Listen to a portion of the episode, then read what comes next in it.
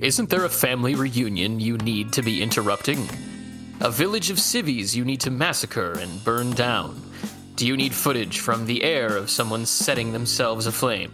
Could there be a wedding you should be air bombing and then air bombing yet again once the emergency response vehicles have arrived to save the maimed and collect the dead? You can't say that, man. The CIA will. No matter. The Vond Air Response Team is a vigilant force eager to protect you from so called vigilantes and any other kind of ape like vagrant criminal types. Forever at your beck and call, the Vond Air Response Team will be there to keep you square. Guaranteed.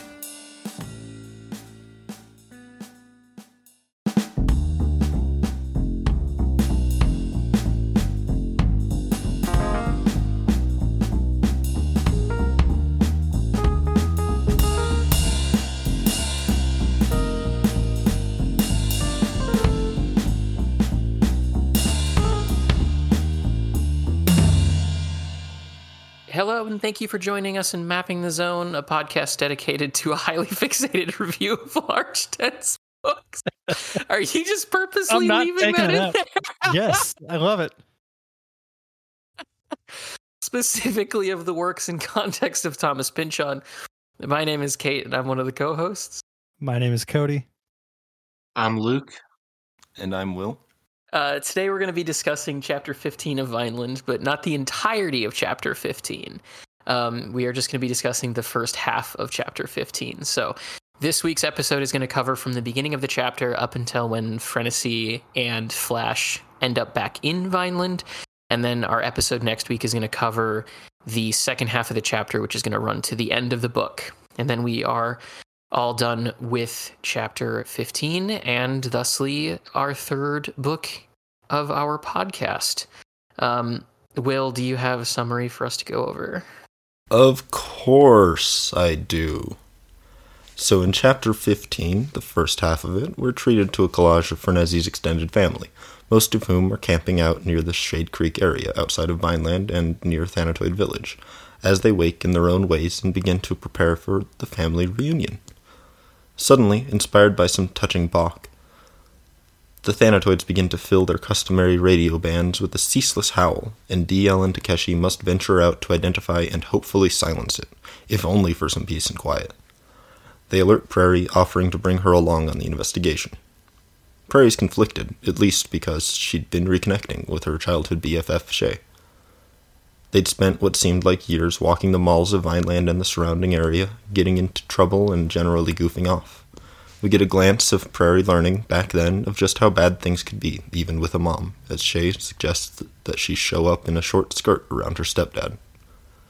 As they grew up, Che would drive them around in a borrowed car, singing automobile rock anthems and meeting up with other friends to model mostly stolen outfits, and make her less than clumsy gestures of romance in Prairie's direction.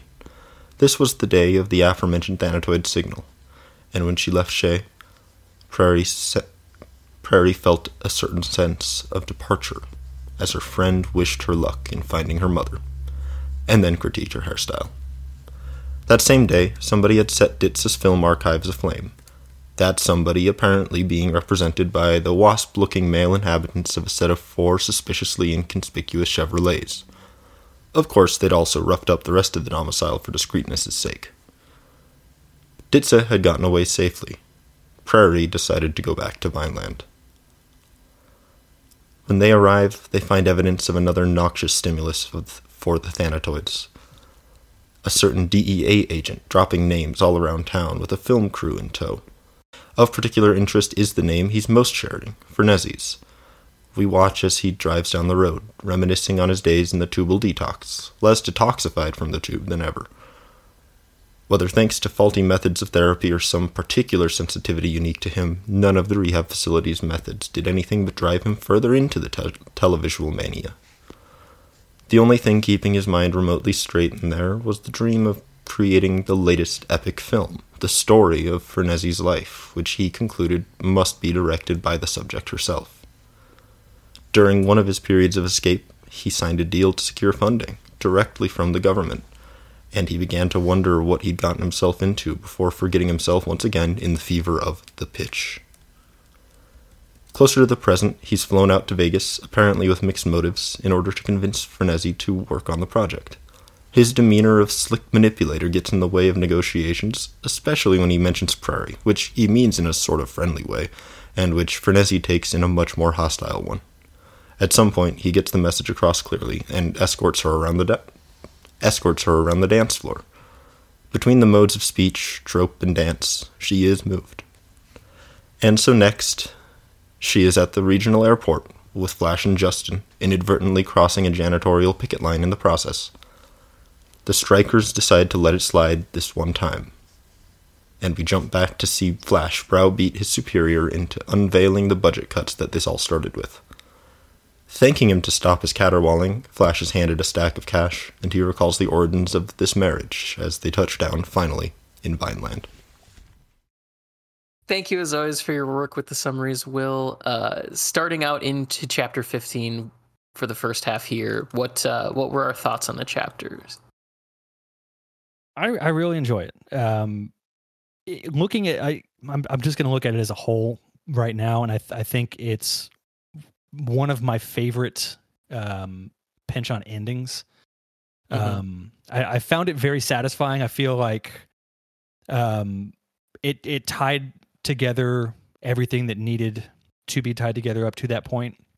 I felt like there was um, a good sense of, of resolution with everybody. I, I loved um, the the conclusion of everyone's plot lines and their character arcs and everything. Um, the I, I can't really say I, I like one half more than the other because I think it was just a strong chapter through and through.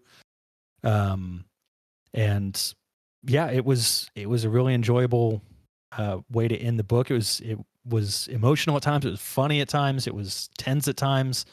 Uh, it was everything that I, I love, kind of condensed into sixty some odd pages. Yeah, it's a long it's a long chapter.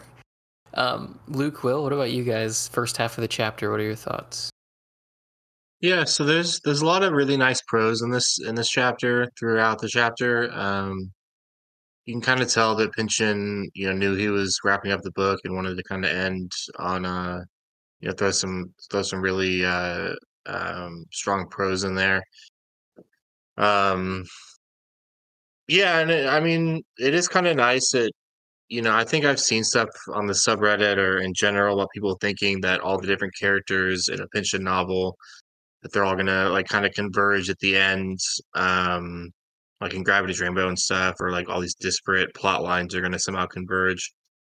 Um, which is not something that Pynchon typically does, but it, it did occur to me this week that uh, people thinking that that was how Gravity's Rainbow would end might have influenced his ending for Vineland because you know like all these different pretty much every character in the book, uh, every major character at least um, is present in this last chapter, and we get to see a lot of cool interactions between people, um, stuff that we've been kind of been waiting for. Uh, more specifically, I did kind of like the Che and Prairie section. Um, we do kind of get a different, and we'll get more into this, I think, but we do kind of get a different view of Prairie than we have in the past, um, where we haven't kind of seen her young delinquent side um, yet. And then, you know, she's kind of, before this, she's kind of shown to be pretty responsible, fairly adult. Um, but in this, in the beginning of this chapter, we're kind of reminded that she is a teenager uh, with some pretty typical kind of teenage behaviors like shoplifting and that kind of stuff. Mhm. Um, so yeah, we do get to see a different a different side of Prairie in this in the beginning of this chapter. Um, but yeah, overall, I mean, like I said, there's just some really strong pro sections, and it's just uh, it's really fun to see all these different characters interact, and um, we do, you know, there's a lot of kind of wrapping up stuff. Like we do kind of get more about the uh, the TV um, like detox place uh, in this chapter.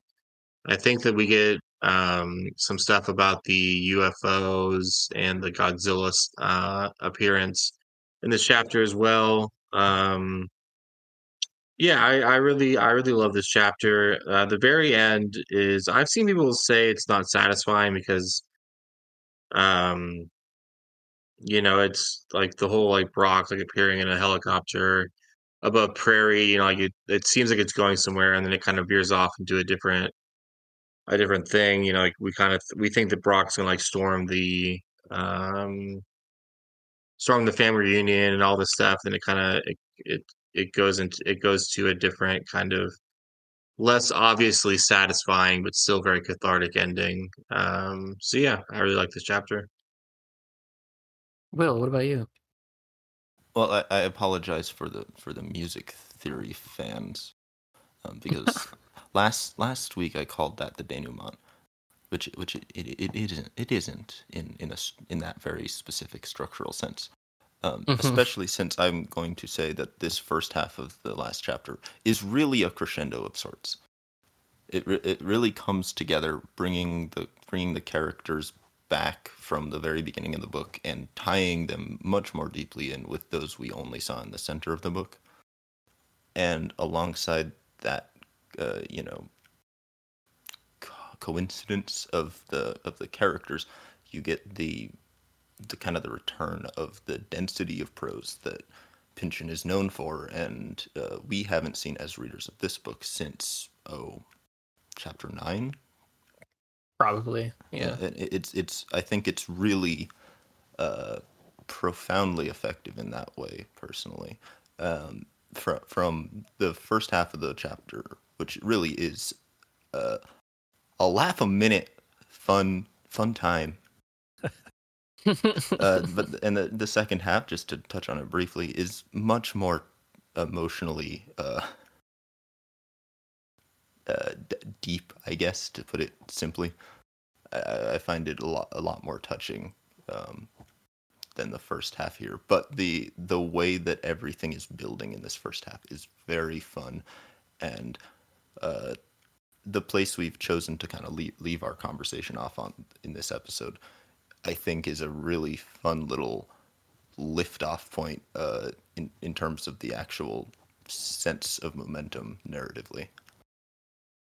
Yeah, that's very true. Um, I I really like this this whole last chapter, but sort of building off of Will's point, the the first half of it definitely feels like there's a lot of momentum being built, and then that's that's obviously capitalized on how in the second half you kind of get just sort of character return after character return after character return, and they kind of start to pile up on top of each other until you know you finally do reach the conclusion of the novel, which is really great. And I think it's interesting too that even as we're we're getting very close to the end of the book from a you know a page quantity and also from a narrative perspective it he still is doing interesting work character wise in building out flash's backstory who hasn't been around since what chapter 6 or 7 Or five, maybe. whenever Yeah, they had that, back. That And brief he only aside had like two pages. yeah, Yeah. when the budget stuff got cut really early in the book. Like so he's still taking the time to build out character, you know, resonance there. He introduces Che and just tells you this entire backstory about her, which we'll get to.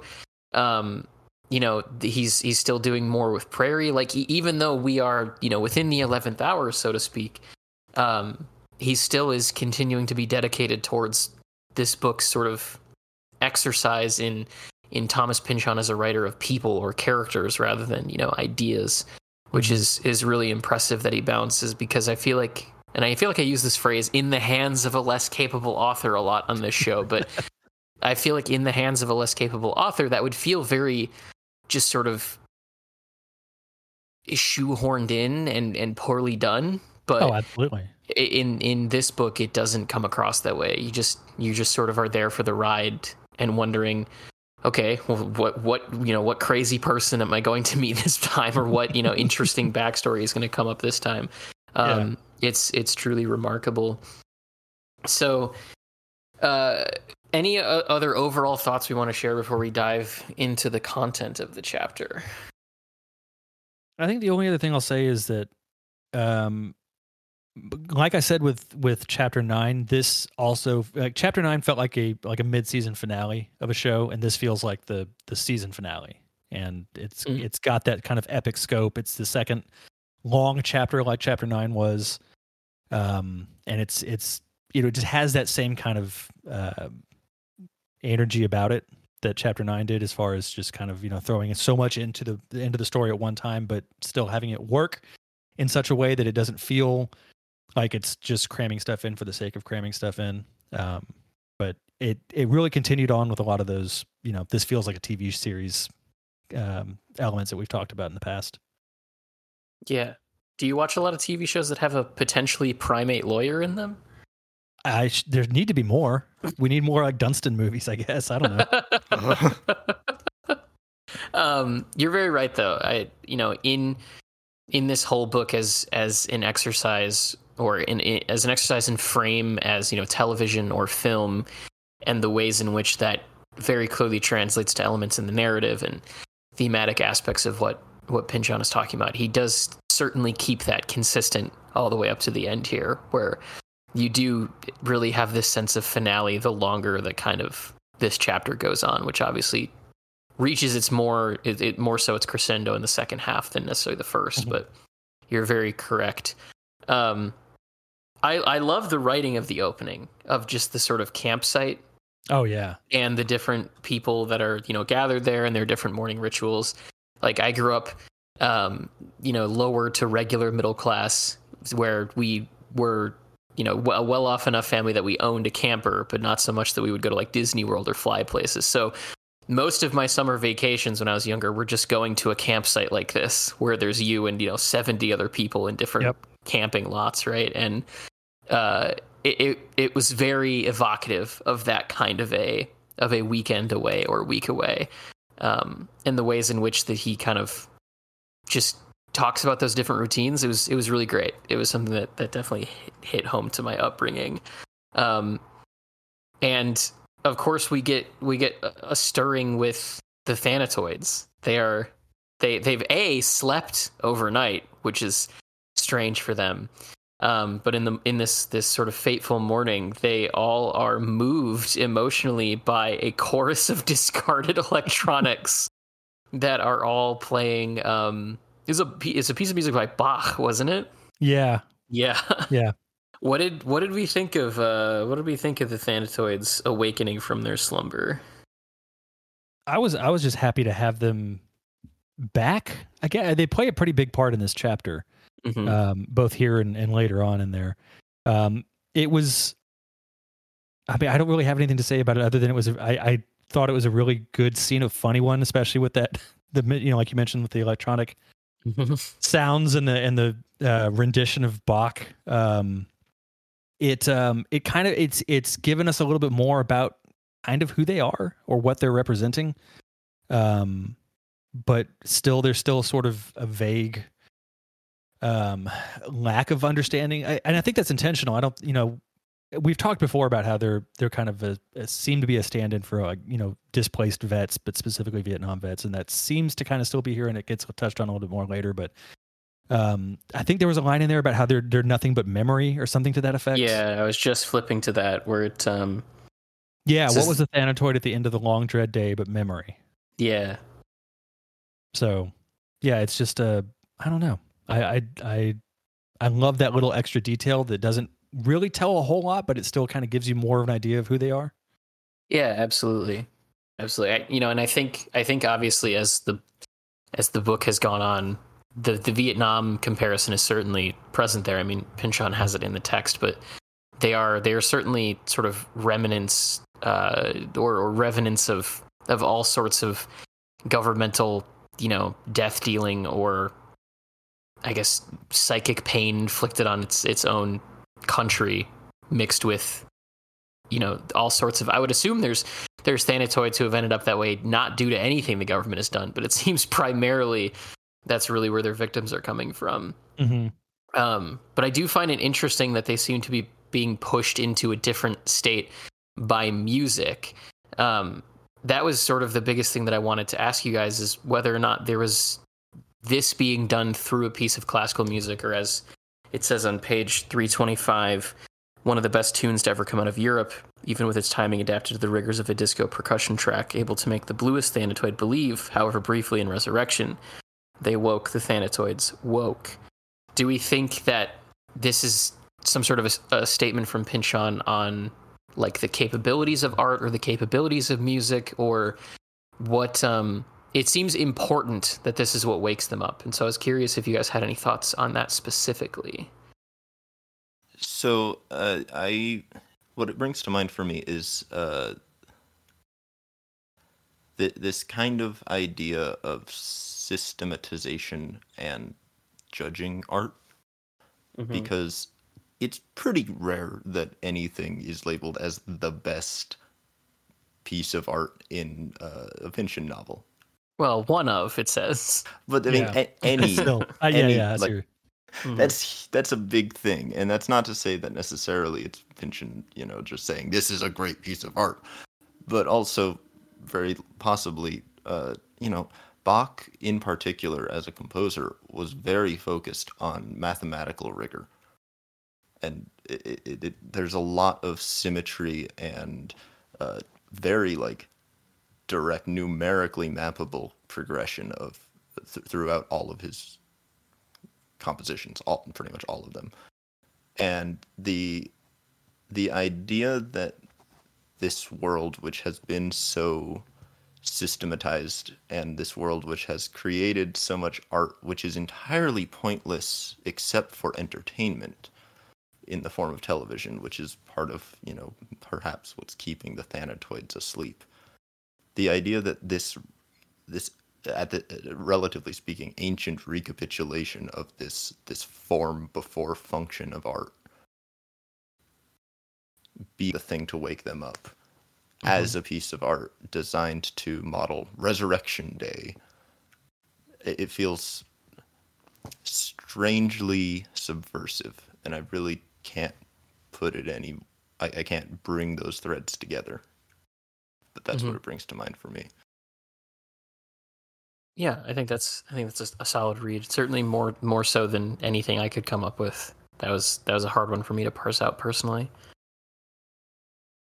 Um, so after after the Thanatoids sort of wake up, we then transition from from Takeshi and DL figuring out what their response is going to be to uh, a story with Prairie and her best friend Che. Um, who, before we get into Che, because I'm sure we all have a lot of thoughts on her inclusion here, um, I just want to say that I would love to go to the Noir Center. yes. Um, I I think that that would be just exactly the kind of mall that I would enjoy going to. Do you want to read the description, Cody? yeah. Um, let me find it. I think it starts on page 325. it does, yeah. Like towards the end Okay. of 325. So, among the first mall rats into Fox Hills, Aboriginal as well as the Sherman Oaks Galleria, Prairie and Che had been known to hitchhike for days to get into malls that often turned out to be only folkloric, false cities of gold. But that was cool because they got to be together. This time, they arranged to meet in Lower Hollywood at the new at the new Noir Center, loosely based on crime movies from around World War II and after, designed to suggest the famous ironwork of the Bradbury Building downtown, where a few of them had been shot. This was the yuppification run to some pitch so desperate that Prairie had at least to hope that the whole process was reaching the end of its cycle. She happened to like these old weird necktie movies in black and white. Her grandfolks had worked on some of them, and she personally resented this increasingly dumb attempt to cash in on the pseudo-romantic mystique of these old particular these particular olden days in this town, having heard enough stories from Hub and Sasha and Dottie and Wade to know better than how most corrupted than most how corrupted everything had really been from top to bottom as if the town had been a toxic dump for everything those handsome pictures had left out. Noir Center here had an upscale mineral water boutique called Bubble Indemnity, plus the lounge Goodbye patio furniture outlet, the Maltese Falcon, which sold perfume and, cosmetics, and a New York style deli, the Lady in the Lox. Security police wore brown shiny uniform suits with pointed lapels and snap brim fedoras and did everything by video camera and computer, a far cry from the malls Prairie had grown up with when security was not so mean and lean and went in more for normal polyester Safariland uniforms, where the fountains were real and the plants non plastic, and you could always find someone your age working in the food courts and willing to swap cheeseburger for a pair of earrings, and kind of goes on from there. yeah. It's it's I I hate it and I love it at the same time, um, just because I hate the I hate the corporatization of something like that. Yeah. But I, I really do love those films. I I, I have been a huge Same. film noir fan for as long as I can remember, like really enjoying film. Um, and not just the the movies, but the books that a lot of those are based on Mhm. um, are among my favorites. And so, yeah, I would love to go just to to see it, but it also like it does, you know. I, I and I, I I like that he points out again, going back to the the Sasha and, and her backstory about how you know those films, as much as we love them, we do tend to forget that they are a product of a really awful time in Hollywood. Not that it's gotten tremendously better, but it was, I mean, it, that was a time when actors were essentially contract players and had no control over their careers, Mhm. almost no control over their personal life, especially the, the actresses. You know, yeah, studio find you a husband. Exactly. Yeah, and they would, you know, like look what the, uh, Judy Garland is a prime example of what happened to a lot of those those actresses. You know, just we need her to keep making movies, pump her full of amphetamines, and then we'll, you know, just keep her as occupied as possible. It was it was terrible and gross, but at the same, it's it's a weird double edged sword because those there were some great films that came out of that, but you know, we do have to remember that uh, that part of that history. We can't just push it aside and pretend it didn't happen. Yeah, that's for sure. A- And you know, for for easily digestible context there, I'd recommend watching the Coen brothers movie Hail Caesar. It's not one of their best movies, but it does deal with one of these Hollywood executives like during that time frame going around fixing quote unquote fixing problems with the studio and it's it's all played you know very tongue in cheek in a very Coen Brothers way. But when you really sit down and examine the things that Josh Brolin's character is doing over the course of the film, it's pretty it's pretty insane what he's engaging in. Um, and it's all yeah, it's all based on on real stuff like you're talking about there. And I think it's it's it's probably indicative of of Pynchon's love for that genre as well. That he a knows the history of it and includes some of it in that description, but also b that he probably could have kept doing puns based on Oh, noir God, movies and stores for the mall for like a good six pages if I was to guess Yeah. because I do love how in the vision that he is presenting of this mall's existence, the stores in the mall are so cooperating with the theme that they're choosing names for themselves that that fit within that noir lens, which is great. Yeah, and it it really reminds, or not reminds, it, it reminded me a lot of Hail Caesar, not just in mm-hmm. the, the sense that Hail Caesar is about this kind that that little two sentence aside, but also, you know, as Prairie is walking through this mall, thinking, you know, this isn't anywhere near as realistic, I guess, as people like to think. Um, sh- she's also having to acknowledge to herself that she's enjoying the nostalgia bullshit though. And we have to be honest with ourselves in reading this paragraph and this is exactly what y'all are saying. This is nostalgia porn and you know it and Pynchon knows it and the character knows it and just because it is that doesn't deprive it of its true meaning to us as people who do love these things. And that's kind of to, to me the, the the the most sinister underpinning of both hail caesar and kind of what this paragraph is talking about of, of this this idea that it is this reconstruction this facsimile that is sinister because it is uh, desiring for profit based on these sincere human feelings but we can't just lie to ourselves and say that we don't actually care about these very silly things Yeah. because yeah, what what do you what do you call Hail Caesar if not a love letter to pre-code cinema? old Hollywood. Yeah, I mean Yeah, that's that- the thing is, it's we, I, and I, th- I I think Pynchon is very aware of of this, but you know we, uh, I can't say everybody, but I think most people are able to form a connection with some form of art, whether it's film, whether it's movies or uh, film or movies, film, music, books.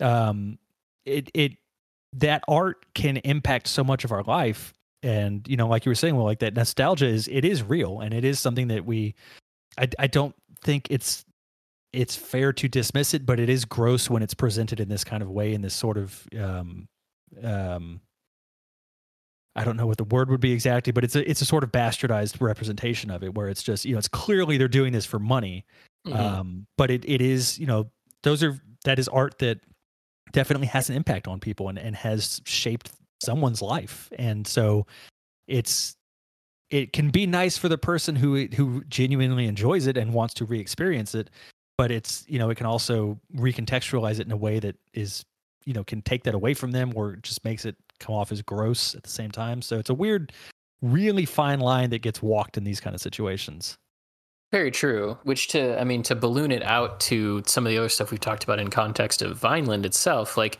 you know, Hector wants to make this movie based upon this real life story of of some her like heinous shit that the government did for the purpose of entertainment.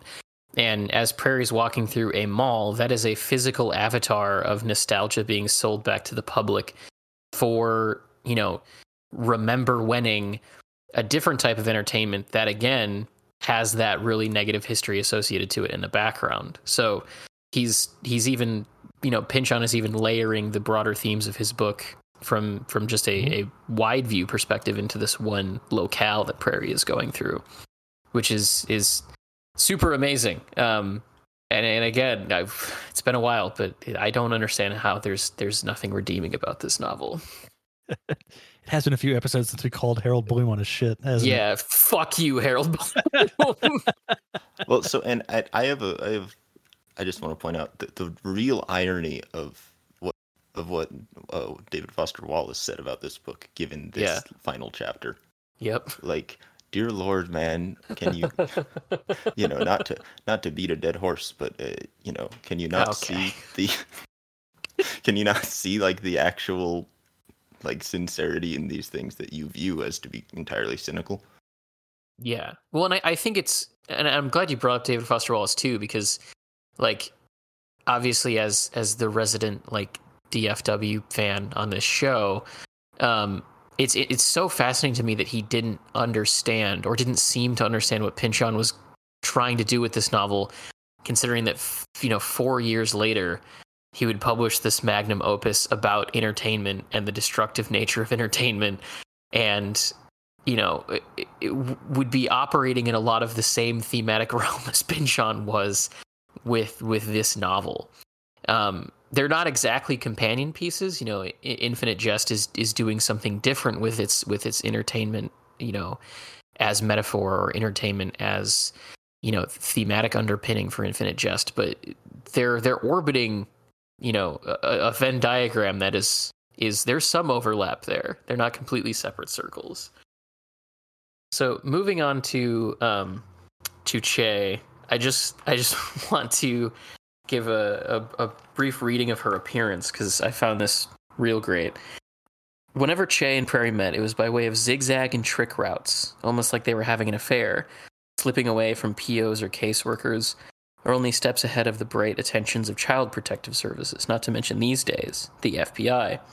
Che arrived at Noir Center all out of breath, dressed in leather, denim, metal, and calico, with a bazooka rocket bag slung over one wide, precise shoulder, and her hair today 10xed up into this amazing feathery crest in a blonde shade soured to citric. Um, I don't know why it is that she rated my wardrobe for uh, for this outfit, but I felt incredibly called out. I don't have a mohawk anymore, but there was a time in my life where, apart from the bazooka rocket bag, I could have fit this character description to a T. Um, so, uh, bringing her up, I wanted to get y'all's impression of her character, not just from a standpoint of, you know, how Pynchon writes her, but from a standpoint of the whole messy situation between her, messy being a very uh, light word, um, between her, yeah, between her and her mom and her mom's boyfriend. I have been very defensive of Pynchon over the course of this book and the way that he writes women. Um, I cannot, for the life of me, come up with any description or understanding as to why it was necessary to write Che the way he did. Um, I think he is operating in some very interesting thematic territory from a standpoint of having one friend lack a mother and the other friend have a mother. And it, they're in this kind of weird inverse relationship where Prairie, you know, loves her mother from afar, but is given the impression that that Frenesi does not love her back. And then you have this inverse relationship with Che, where she hates her mother, but very clearly her mother does, at some operative level, love her. Otherwise, there's no reason why she would be bailing her out of you know juvie and, and holding cells so often. You can accomplish that same dichotomy and that same thematic sort of interplay without having it be this disgusting and I hate to use a word like exploitative, but I don't understand why he decided to make this this way. So I wanted to get your all your your your guys' thoughts on that and whether or not you agree, whether or not you see a reasoning for it being the way that it is, or you know where you're at with this whole thing. Because this was a rare case where I did feel uncomfortable, um, and not in a way that Pynchon was trying to make me uncomfortable, but in a way of this is just unnecessary, man. You don't need to do this. Yeah, I think th- this is to me this, this this felt like a section that was intended to maybe be longer but was cut or wasn't fully developed. Mhm. Um, I think it it's a it, it- I don't know. I, I don't have a, an answer for why uh, Che has to go through the things that she has to go through in, in the short amount of time that we get with her. Um, it feels like, like I said, it, it it feels like there was meant to be more there, perhaps to examine, and for whatever reason, it was never fully explored. I think that specific type of um, character and and the occurrences that she goes through, especially with her her home life, with her her mom and her mom's boyfriend. Um, it's something that I think if you're going to put that in there, there there really, really, really has to be reason, and it has to be clear to the reader why. And I don't think that's fully accomplished here, like you said. Mhm. Um, it's you know I, I can't figure out if it's this is just like him trying to kind of explore that um that dynamic that occurs in those kinds of of or in any i mean it's capable of occurring in any family really but you know it, it- to try and explore that a little bit maybe but again that requires more than just the couple of pages that we get che on I Mhm. felt like when I was when I was reading this section, it this is the strongest Twin Peaks connection that I think has ever happened in this book to this point. Che and, and Prairie felt to me like Laura Palmer and Donna Hayward. Mhm. Um, the difference is with with Twin Peaks, Laura went through a lot of the same, you know, the same things that Che's going through, but there was a good chunk of time in that show where, and especially in the in the movie, where that was explored at greater detail and, and greater depth, and we understand more about why she is the way that she is and the circumstances that that kind of pushed her into the position that she's in. We don't have time for that with Che. So I kind of feel like I almost feel like that whole section could have just been cut and it would not have any impact whatsoever really on the story. I have to say that I agree that this this section doesn't seem to. I I struggle with why this section was included. Um, it doesn't really, you know, it's not important to the overall plot of the book. It's not even important to the overall plot of the chapter. Um, you know, it does seem to be kind of needlessly sexual, and um, there's a lot of kind of there's not. I mean. I other than kind of like a weird focus on like the 80s and youth culture and um portrayals of the youth culture as like um problematic or like I I like I'm struggling with how to phrase it, but I think y'all kind of innately get what I'm saying where like you know like a lot of portrayals of youth in the 80s were uh, troubled youths who were struggling with various things um you know, like I said at the beginning, like we do see a different side of Prairie in this section, uh, which I do appreciate. It's just is the, the whole thing is kind of belabored and overly long, and like I said, doesn't really serve the plot arc of the book or the chapter. Um, I don't see a reason for it to be included either. Um, I do kind of. I mean, the only thing I can think of is um, it does kind of set up. You know, like it does kind of show it just kind of serve as a vehicle to show how big of a hole in Prairie's life there is with her mom being gone, and how even though like her her friend's family is all fucked up, you know, Prairie is still jealous of them. Um, but that could have been done in a lot shorter of a way, and I don't know. I mean, I don't necessarily want to get into this too much, but it, it was unclear to me uh, how much Che was, um, or how consensual the you know the the relationship between the stepfather and Che was. Um, if she was just doing it to piss off her mom, if it was, you know, it's obviously grooming, if nothing else. Man, I Um, don't I don't know if it is though, Luke. Like I I feel like I come away from that section with the understanding that this is something that Che chose to undertake It's certainly Yeah. in, written a, that way. in an eff- in an effort to get back at her mother for you know some perceived slight or that she you know certainly like her mother's boyfriend is still like a creep we know that for sure but you know she seemed to recognize that and then take this to another level by sleeping with him um which which from the way Pynchon writes it it seems like she's making that decision on her own which is part of the reason why I was highly disgusted by it. So I I'm going to defend it a little bit, not because I don't see what y'all are saying, um, but the way I read that particular aspect, the the the the sense of agency that Che is portrayed to have about it. I really do read that as fully ironic from the narrator's perspective. I, I, I- do see that particular aspect of all of this. I, I, I think it we're looking at you know the fallout we're still looking at the fallout of the 60s we're still looking at the way that you know uh, oh mate you know free love had to do with all these good things um and had did all these other bad things too. But in particular we're looking at you know the people who read lolita took it to be a you know manual or as a love story or whatever you want to call it. Um, and that this is this is the this is the scene of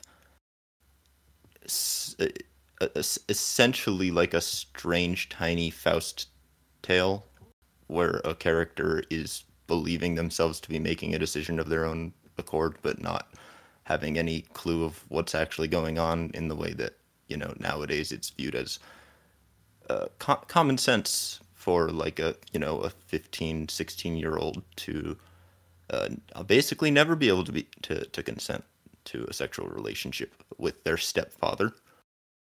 Um, this is this is like a cultural snapshot of that not being understood with the same rhetoric of like free love and women's empowerment being co-opted by these horrible people and her having no opportunity to view herself as a victim because she doesn't want to feel weak.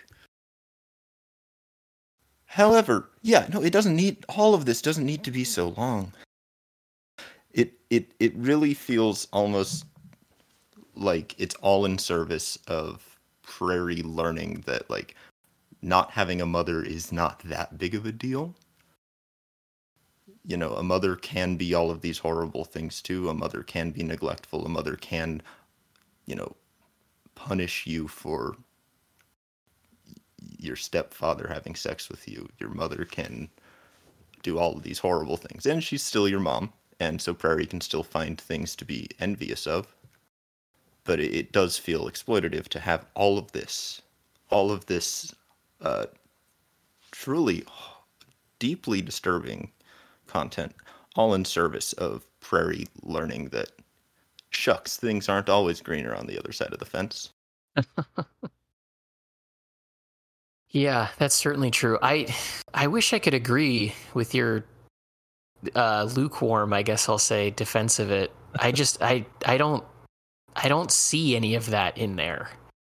Um yeah, I like it I to Cody's point, I feel like it would need to be longer for if that is what Pynchon narrator is trying to get at for that to really be be put in perspective there or to to really be like expanded out to a a larger point as it is i just don't i don't see any any purpose that it serves for for why it is the way that it is you could have you could do the exact same thing where just her mother's boyfriend is you know physically abusive but not sexually and the mother won't leave him and you end up with the Yeah. exact same end result right without or just, this or just leave it unsaid. Yeah doesn't or need to be that Yeah, yeah. said, That's and it thing, can be much less exploitative. I, th- I think that's where it's kind of disappointing is that you know Mhm. the, I, I feel like a writer as strong as as Pynchon um should really I don't want to say should know better but could do better. I, I, it's a rare Yeah. misstep I think in in in an otherwise um very calculated and very meticulously plotted story. It's it's just a weird um eh, very jarring scene that I just yeah I think it could have been handled better or if if he felt necessary that it it be this specific situation that it, it need it would need to be expanded and we would need Mhm. more justification for why that's on the page So, yeah absolutely so I, I think that it's more justified in the in the thematic discussion of the of- the the the, the, the facade of realism in television later on. I think a lot of these things, for me at least, the reason I'm willing to give it uh, the benefit of the doubt, I don't know if that's the right, that's, that's right, bleh, if that's exactly what I mean, but it comes down to the fact that throughout those long meandering thematic discussions that, that have gone on throughout this entire book about the way that you know certain people view things as realistic because they've seen it in media and the ways that that clashes with actual reality and their, them living happy lives that th- this is supposed to be some kind of yeah you want a character to show prairie? I'll give you a character to show prairie. I'll give you a character. I'll give you somebody who's broken and sad and all that bullshit. So that you know prairie makes sense. So are you are you saying, if I'm understanding you correctly, in the same vein as DL's rescue of Frenesi earlier, in that the random sort of for no reason sex scene there, which is so over the top in that it's just this random woman masturbating alone with like a piece of Frenesi's clothing, I think it was, is meant to sort of play off of the stupid inclusion of sexual situations in in movies or television that the tragic angle of Che's character is overplayed to such a degree that it would only come out of something like movies or television as a way to sell the the nature of the character in comparison to her. So, um, not necessarily Che in particular, but I would say as my general approach to reading the character development in this novel. Yeah, Okay, I gotcha. I, I- Yeah, I, if- think yeah. Yeah, I can see where you're coming from with that angle. I did. I also wanted to. Yeah, go ahead, Will.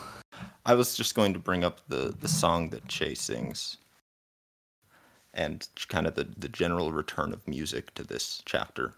There's a lot of music in this chapter. i think there, this has the most music i think Yeah, I, it might have the most music of all of his, of any it chapter he's probably written. does. Yeah.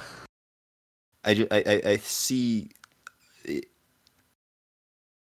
it's it's a lot of okay sorry my brain is not creating sentence I, I find it really interesting the way that this song is not alluded to being something that she's heard and she is singing because most of the songs in this book including the ones later on they are couched in some way you you get an explanation of where the lyrics have come from who and who is the author and Mhm. here it's just hers as far as i can tell That's how I interpret it. Yeah, she just came up with it herself.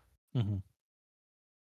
And I think in that there's a lot of um, there, there's a lot of uh, you know, narrative irony of this this character is singing about this sense of freedom and also duty that she has to drive along these roads. And this sense of necessity to to risk her life through speeding. I, I think it's all very uh, I think that that for some reason that the poignancy that I get out of that little verse makes me forgive the rest of the character a lot more. Mm. That's an interesting point of inclusion. I I can't say that I thought too too much about the song, but that would make sense if that's why that's being put in there.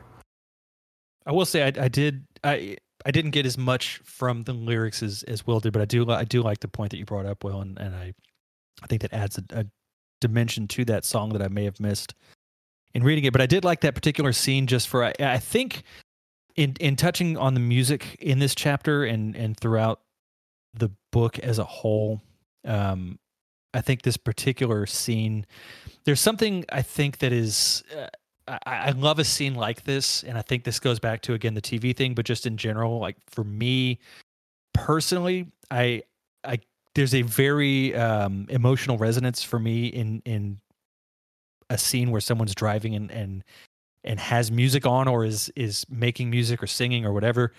There's a a connection that I have formed in my life between driving and music that um that this scene just kind of like reignited.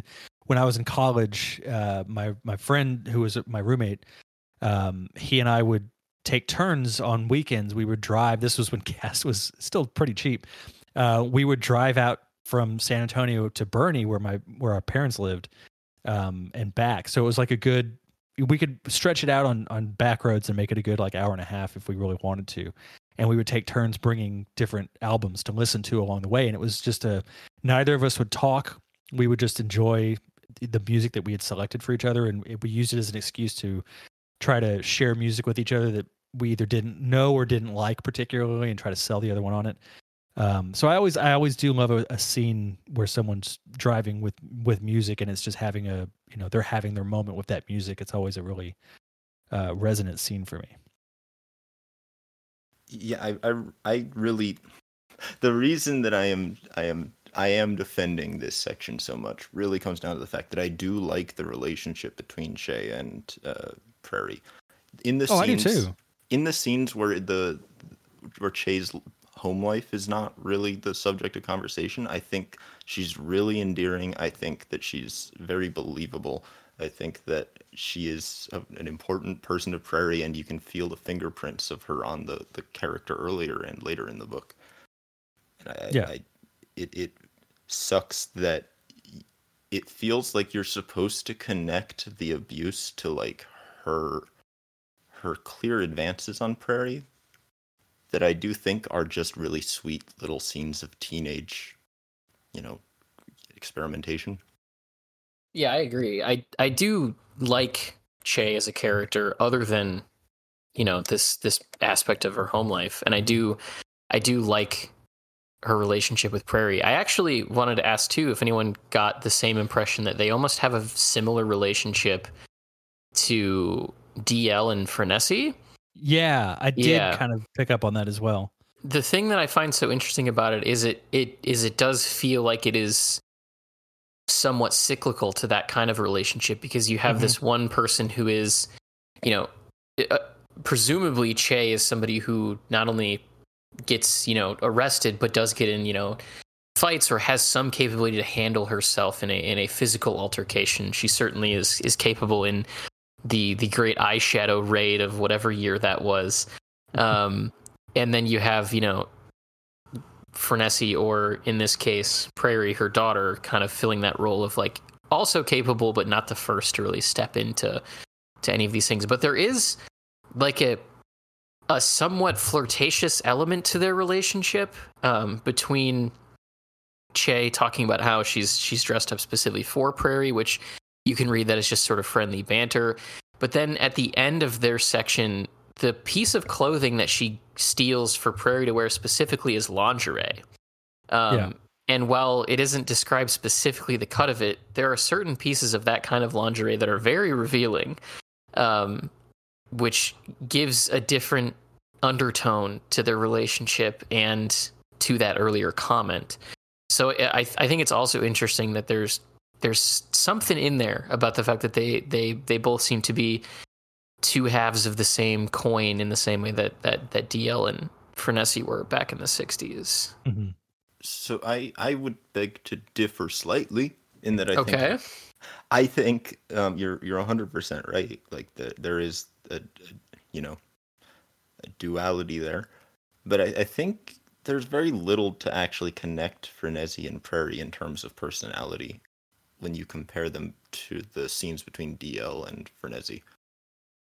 Like obviously, I think there's a there's a you know that there's similar degree of intimacy and i think that this almost rises to the level of explicit um, in, in terms of discussing the, the kind of intimacy but um, i see it a bit more as just kind of a rhyme um, it's less as a cycle Yeah, no, that that's that's a fair characterization.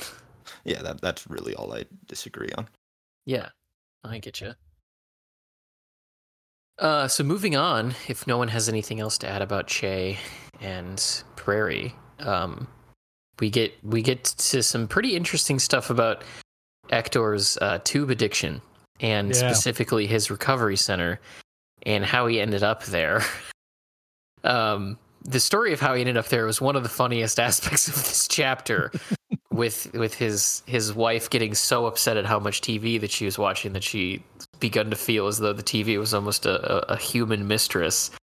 And then Yeah. she shoots it, and Hector says, "Well, if it's a person, you just committed murder." So he he performs a citizen's arrest on his own wife, and then the the condition of their no fault divorce is that he has to go to a recovery clinic.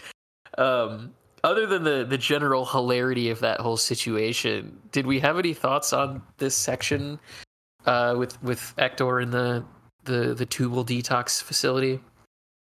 oh, it reminds me a little bit of synanon in Oh, okay. in just the sense that like the the 60s was full of these like rehab facilities run by people who had not a lack of qualifications but a lack of like common sense and experience with human beings sure. Yeah. Yeah.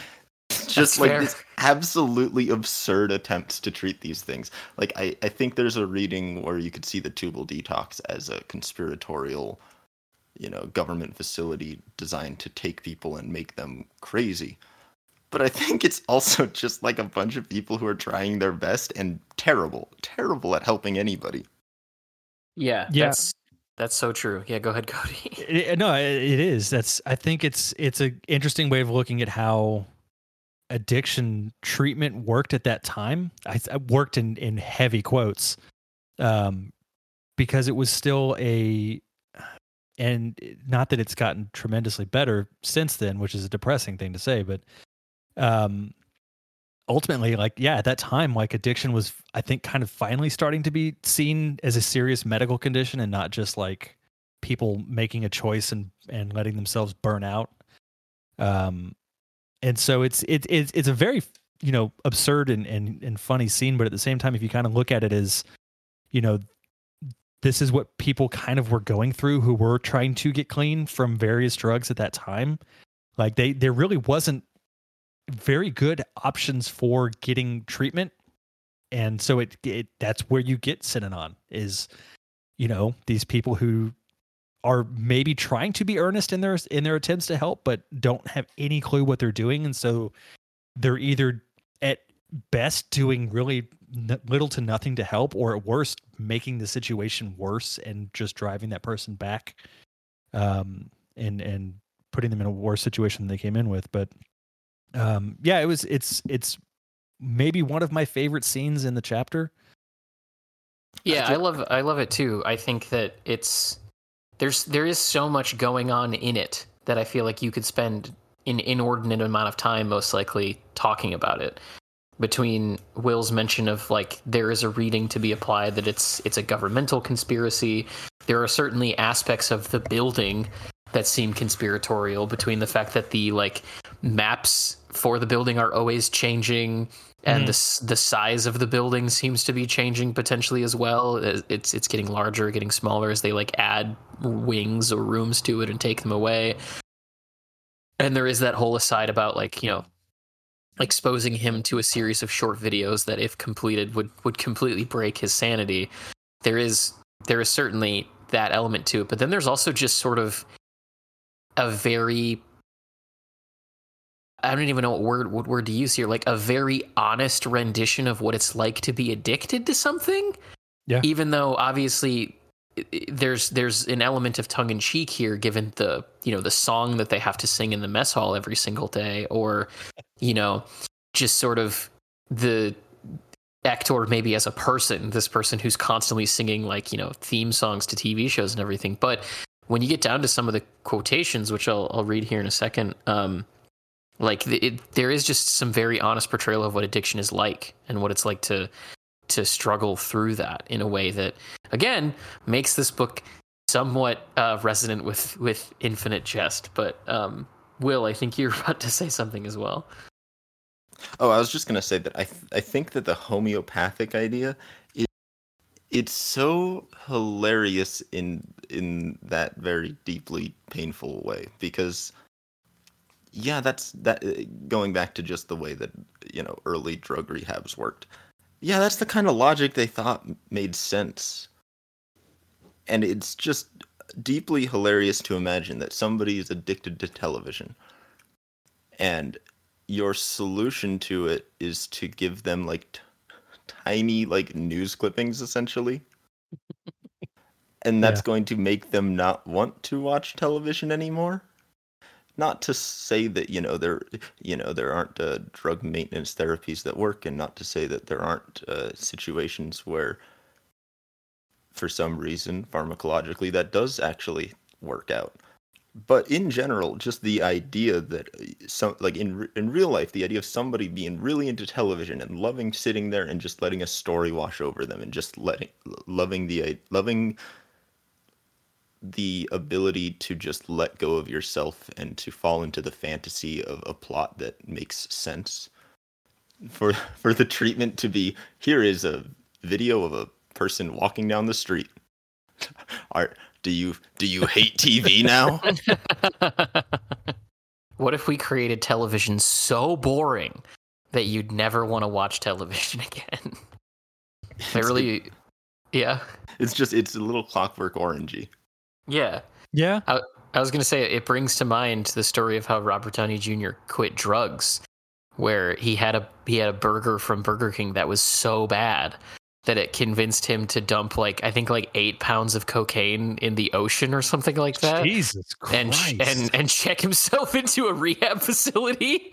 Like that is his actual his actual story of how he ended up quitting drugs, which yeah, I mean- is is wild. I will say to to kind of put my my final pin in this section. This this scene does have some of my favorite uh, just prose. Like it, just the writing in this Yeah. in these couple pages is absolutely beautiful. it does really have a lot of amazing writing in it. Other than the constant, I don't like Pynchon songs. It's just the constant song interjections. There's a lot of them. Yeah. There's a lot of them in this chapter. Yeah. I really like the the songs in these kinds of scenes actually in general i agree with you that they're they're they're a, a symptom of a good author getting away with something that no one should be able to get away with Mhm. I, I do the the tube song is good. I will say that is yeah i think the tube song maybe song my is great. favorite in here. but in these scenes where we're looking at like these these dense networks of genuinely uh, unhinged people Uh-huh. people who are forming their own realities amongst other people and with other people who also don't see the world correctly that's when i start to think yeah yeah n- now people are just going to break out into song with weird puns full filling the lyrics yeah that this actually does make sense to me as a reader Yeah, that's fair. It does it does make me wonder if, you know, Pynchon is truly updating Vineland to modern times, which if that news that came out this past couple weeks is accurate, is so sad. Um, because that was exactly what we talked about feeling impossible on our show like a month ago. Mhm.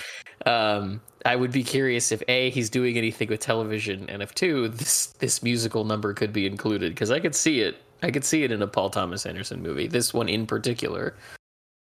I'm I'm still not convinced that it's it's Vineland or an, um, even Really? a modernized. I really I just there's there's nothing I've seen that is I th- I think at this point people are are projecting what they want it to be onto it. Yeah, it's it's Leonardo DiCaprio and he's got a daughter and we, there's a mention of kung fu in the in the um the spec thing that went out a while back.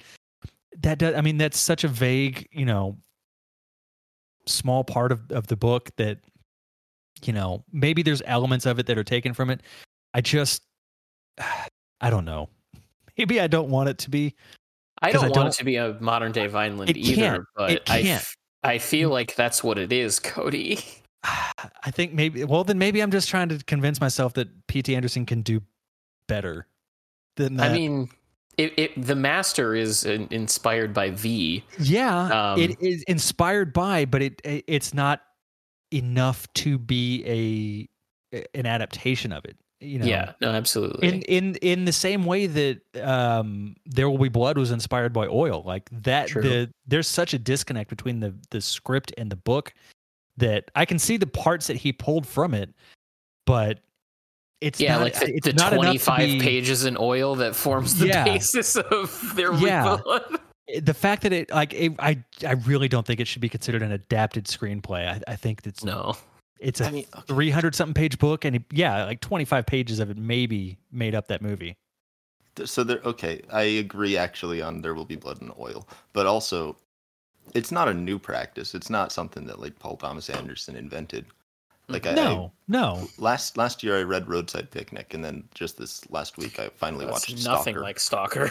Yeah, I was going. That that's my point. Actually, it's just that like the, the cinema has a long history of a- adapting novels in ways that have almost nothing to do with them except for thematics. Yeah, Right. or they they take like an element of of something from a book and then throw it into their thing. Yeah, it's not.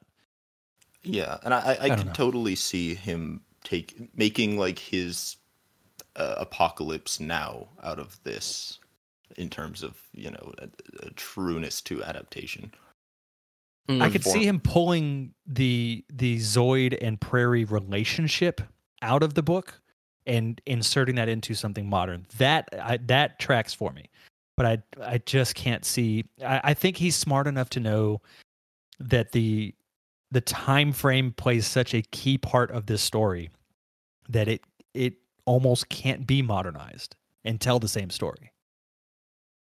Well, I okay. Can't tell the same story, sure. But what you can do is take the same uh, character elements, the same thematic elements, and the same plot structure. right right that's what i mean yeah you can take you can dissect parts of it and and kind of construct something new of those parts and it would be its own kind of thing inspired by vineland but it's not i don't think it can be vineland unless it is set in this time frame Yeah, I, I- hope you. I hope you wouldn't call it Vineland. I agree with you. I just don't think Paul Thomas Anderson agrees with you. pt anderson come on the show let's talk Defend yourself.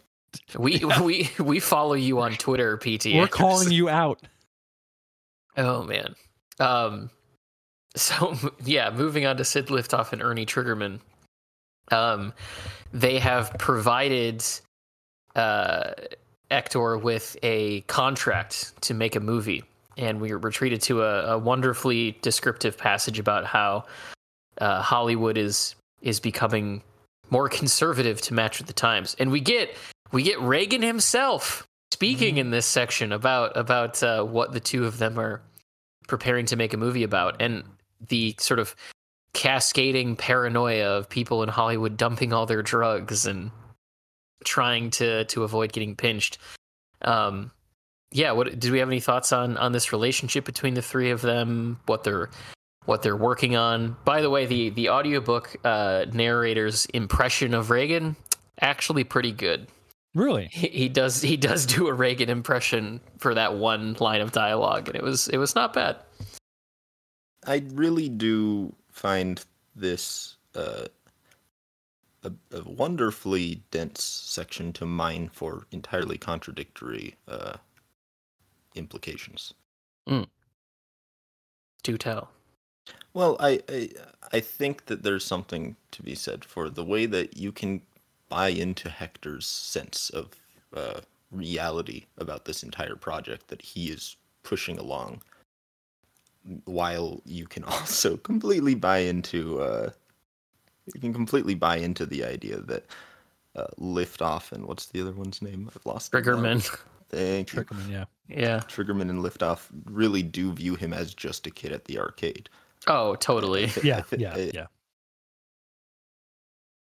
It's it's really fun to think about what both of those uh, perspectives kind of superimposed imply because they're not you, you can't actually hold them both to be true um, but I, I do think that there is something between those truths because I'm curious. Yeah, I guess why why do you find those incompatible? Well, because basically, because you have linking them together, you you have this idea that uh, these guys are simultaneously ruining, but also possibly saving Hector's mental health while he's in this uh, particular asylum. Mhm. The idea that this this hope at turning real life into a movie or a television series is the the thing that's preventing Hector from actually developing a, a connection to reality and to you know stop being overly invested in the stream of pretty pictures and musical jingles that he lets himself get taken away by. I, think that there there's enough uh, contradiction between those things that y- you can't easily accept all of them. That's true. I, I guess this this section reminded me a lot of um, Pynchon's essay on sloth, like that idea that an outward perspective on it can tell you one thing, but is it actually truly damaging in the way that that word definitionally requires? Was was what I was thinking about a lot during this section, um, and I don't. You're, you're you're correct in that I don't know if there's a if there's a clean way to square that circle, so to speak. But um, it it is interesting how those two things interplay, and especially from a standpoint of they are simultaneously afraid of him because of the government that he technically represents by his presence in the film industry, but also understand that he's like a bit of a rube, as you've as you've mentioned, uh, Will there you are correct in that there's a lot of very interesting sort of dynamic to their relationship back and forth like that. So we know that um, Hector is wanting to turn Frenesi's story with uh, 24 FPS and the the PR3 and Brock Vond and all of that into a movie. We've we've gotten a, a better insight into what he actually wants to create out of it through these scenes and how he's getting the backing of government to essentially just use it as a propaganda piece, which is something that the government has done so many times. In fact, there is a, if I'm not mistaken, there is a brief reference to um, Reefer Madness in this chapter and William Randolph Hearst and the whole Mhm. a- allyship between the government and um, what would eventually become the DEA. I wish I could remember that guy's name, the government official that was in charge of that, who went around promoting the idea that marijuana is evil. Um, Um, wish I this is going to drive me insane now. Yeah, it's I like know. right on the tip of my tongue. Are you- Um, like the first director of the DEA, or no, the guy who William Randolph Hearst worked with to promote the Oh, okay. conspiracy around cannabis. uh, Harry Anslinger. Anslinger, that's right, yeah. Yeah. So if if people are unaware of this story, which I'll only briefly recount because it, it it is essentially the same kind of thing that that Pynchon is getting into as to why this film is being you know invested in by the government, is that in uh, the the early 1900s, um, William Randolph Hearst was a newspaper magnate. Uh, he is essentially Citizen Kane. If you've ever seen Citizen Kane, that movie is a very essentially, it's, he's, that movie's a very thinly veiled bio, bi- biopic on William Randolph Hearst. it's a wonder um, it even came out because of Hearst. True, yeah. And William Randolph Hearst had purchased a whole factory for the production of paper for newspapers specifically. And it spent a whole bunch of his money doing this. And then at the exact same time, someone invented a machine called the decorticator, that would make it significantly easier and more cost effective to make paper out of hemp, which would be a superior material in just about every single regard to newsprint paper.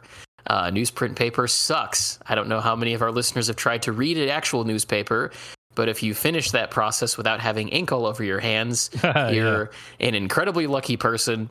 And they also yellow and they don't age well and it's super thin. It's just real bad. Uh, so William Randolph Hearst was standing to lose a lot of money um, due to this, and so he teamed up with Harry Anslinger, who would then chair the department of the government that would eventually turn into the DEA a few years later, to have him go around the nation talking about how marijuana, which was technically a wild uh, form of tobacco in Mexico, I want to say, was this evil was this evil drug that was causing non-white folks to go insane and assault white women was literally the pitch on this. Yeah. Um Basically, smoke once and you'll have like a psychotic breakdown yeah. and become a walking monster. Yeah. Absolutely, which is why cannabis, which is the technical term for for what most people refer to marijuana as, was was changed from being referred to as cannabis to being referred to as marijuana. And hemp comes from the same plant as cannabis, and so he was able to stoke enough fear in the public opinion um, to push to have hemp and its byproducts completely outlawed. And Reefer Madness was a film that came out of that hysteria, and it was government propaganda. So when Pynchon goes on this sort of aside, talking about how the government is beginning to invest in pictures as a way to get people off drugs or to discourage people to use drugs, this is a playbook that was run uh, a lot um, and has continually been run through through the years. I don't know if there was any necessarily like speaking in real history films during the Reagan administration that did that, but um, like the Dare program was was essentially Oh, the yeah. exact same thing, and there was a lot of other things that they did from a top down level in schools to try and promote this. And speaking of contradictions, like Will said, um, did this while importing cocaine and crack into neighborhoods during his administration, which is also commented on in the conversation between Yep. Frenesi and Hector. Um, so again, this is a case where Pynchon's understanding of history creates these moments of synthesis where even if what he's talking about did not necessarily occur in the decade that the book is being written in, it is something that the government has done time and time again and probably still will. That that whole uh what was that Act of Valor Navy SEAL movie was all propaganda made by the government to to support you know the Department of the Navy. Um, you know the the government has made video games as a recruitment tool for for the U.S. military. Yeah. Um, it- it's it is something that they do a lot. But the reason why Hector goes to Vegas to speak with Frenesi is to try and get her to direct the movie about her own life um, in a very I don't necessarily want to say extortionist way because he's technically not extorting her or or necessarily blackmailing her, but is putting her in a position where because of the budget cuts, he knows that she's probably going to say yes to the proposal because what else is she really going to be able to do for money? Yeah. And we get the first sort of reunion between Prairie and Frenesi in the photograph that Hector uh, slides over to her. And so, building up from there, what did we think about this scene? All of the sort of conversation that takes place between the two of them. Do we have any extended thoughts on that? I see a lot of it as a very direct continuation of uh, just how, how, you know, it's phrased by Frenesi as like they're not being much left in your brain between the the new age therapy and the TV.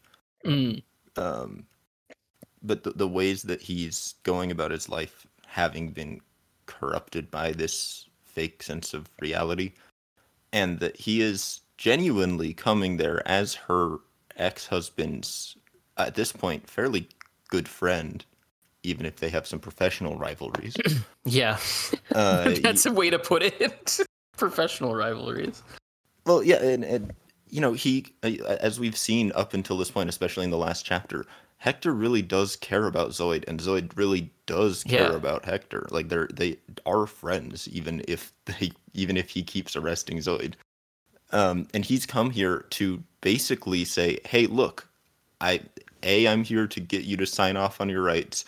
B I'm here because I need a director. C I'm here because your daughter needs you." And the only way he can frame any of that is as the cop showing up to convince a convict to come back to his jurisdiction. And that the the conflict in himself and the conflict between that absurd uh, attitude and the way that Frenzy, as a normal, relatively normal person, would see this absolutely insane venture of flying across the country to say, "Hey, come here, direct this movie. Your daughter wants to see you." It's not not so caring when you frame it the way that she's seeing it. yeah, that's for sure. I don't really have anything to add that other than I will put it pretty damn well. Yeah, absolutely. Um, I do think I do think I just building off of your note here about not even Brock being safe from Reaganomics. I do I do think it's interesting how in that regard, Pynchon is also kind of creating this this statement of like look even even at a governmental level you can be the most evil piece of shit around who's been the most cruelly effective at at you know executing government policy for for for one reason or another. But uh, you're not safe from anything. You're really only as good as your last envelope as far as Yep. the government is concerned and they will just take that away from you. Um, it, there is also an additional interesting component in that section cody where it says that specifically the people who just started showing up looking for jobs are people displaced by the war in vietnam Yeah. and that that whole sort of engine of death and destruction has continued to sort of reap rewards for the government in that now they have a a whole new spate of workers who are willing to to sort of do whatever they need to do to get in good graces of the government that has to provide them with citizenship. Um, so just again, these like little, just little sentence long bits of commentary that Pynchon throws in here uh, that can be easily I don't want to say dismissed, but but glossed over. Like if you're again not doing a close reading of this book, because in this in this section we have one once one of these historical playbooks for government. We have a statement on the fallout of the Vietnam War. We have a statement on Reagan importing crack cocaine into majority black neighborhoods, and and all of that. And really, it's all couched in this conversation between a man trying to get a woman to sign a contract. like it is just very impressive that he's able to weave all those things together um, in such a harmonious manner where none of it stands out as as being just sort of the author talking to the reader directly. Yeah, I, I think that's one of the reasons that this this is one of my favorite sections of this entire chapter. And Mhm. it's it, exactly like you said. Like there's there is so much that is interwoven into like what three or four pages altogether that this is taking place over. Um, and it's I I had to go back and like reread portions of it as I was reading it just to like try and keep track of of everything that was going on. But it's it's so intricately woven and well done and I, uh, it's yeah. It, this is definitely one of my favorite sections in in here. So she does uh, reluctantly agree, seemingly not just out of you know preservation of of her own well being and her need for money, but also because she does want to see her daughter. That section where she goes back to the photo is, or goes back to Oh, get the photo rather, is very touching. Yeah. Um, and so her and Flash get ready to go back to Vineland, but not before they run into a picket line outside the airport, which was another one of my my favorite sort of humorous sections of this chapter. Just the concept that a picket would stop, hold a impromptu vote, vote? and then, yeah, then for them to go back to her and be like. You can go through. It's totally fine. Like, Yeah. like we, you're we spoke. your argument about this is is is too awkward for us to to feel responsible for. and so we we also are treated to like a pretty sad aside from the perspective of Flash and Frenesi's son. Um, does anyone want to read that quote? I was looking for the the page that it was on. Um, Yeah, I, I have it. Um, Yeah. Just before they left for the airport, step lively time once again. Justin took her aside. Is something after us, Mom? According to his dreams, a nightly news service, the thing pursuing was big and invisible. Would she even let on that she knew about it? Don't worry, she told him. It doesn't eat kids. But didn't sound that sure. They had both been acting weirder than Justin had ever seen them, flaring up at each other and at him drinking and smoking too much, appearing and disappearing on no schedule he knew of. The smartest kid Justin ever met back in kindergarten had told him to pretend his parents were characters in his television sitcom. Pretend there's a frame around them like the tube. Pretend they're like a show you're watching. You can go into it if you want, or you can just watch and not go into it. The advice came especially handy, especially in handy, when they got to McCarran International and found some service workers out on strike and a picket line.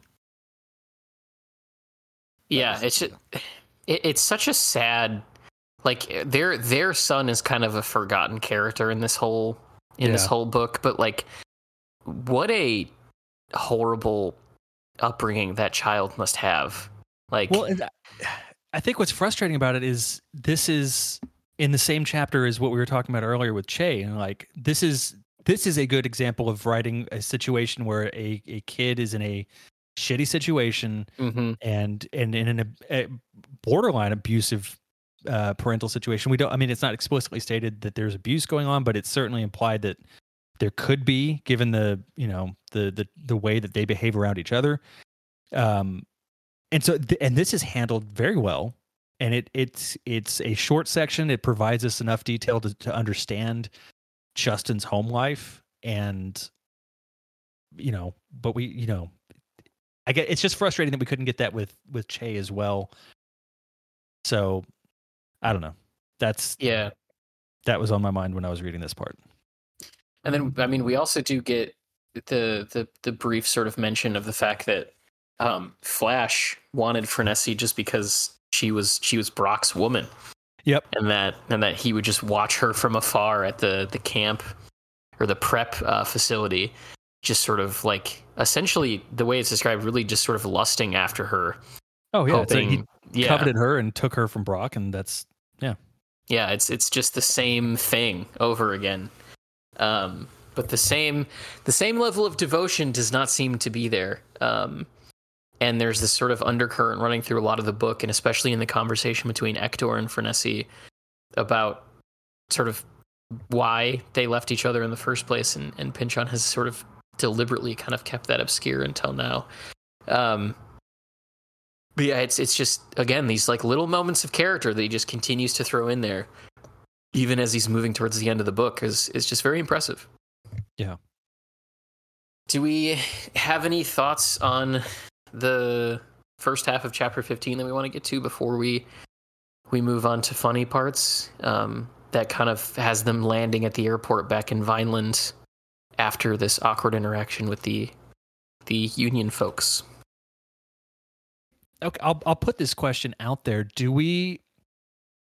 Does this chapter work well as a single chapter, or or do you feel like it should have been split into two chapters?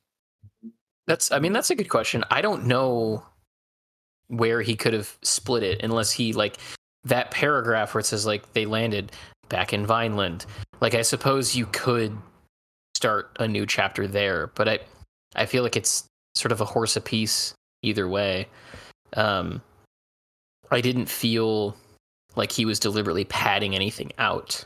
Yeah, I didn't through either. the chapter, yeah. It feels like just a natural, good, natural through line to go from one POV to the other. But yeah, It's Yeah. good- it's good half of the chapter so far. Luger Well, will.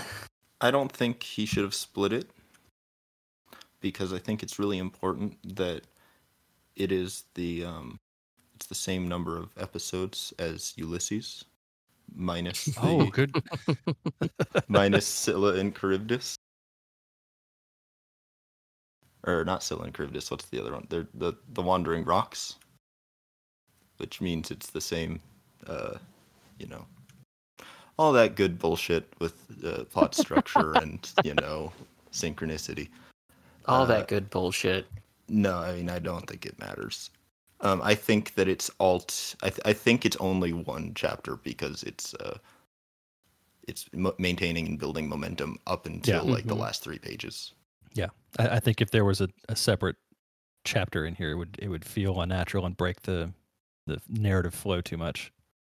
Yeah, it feels natural, like like like y'all said that it's just one chapter. I mean, it is somewhat episodic, um, but the episodes kind of flow into one another in a pretty natural way. So Awesome. So that does that does bring us to funny parts. Did um we have any from this first half that we wanted to talk about other than what we kind of covered in the course of the chapter itself?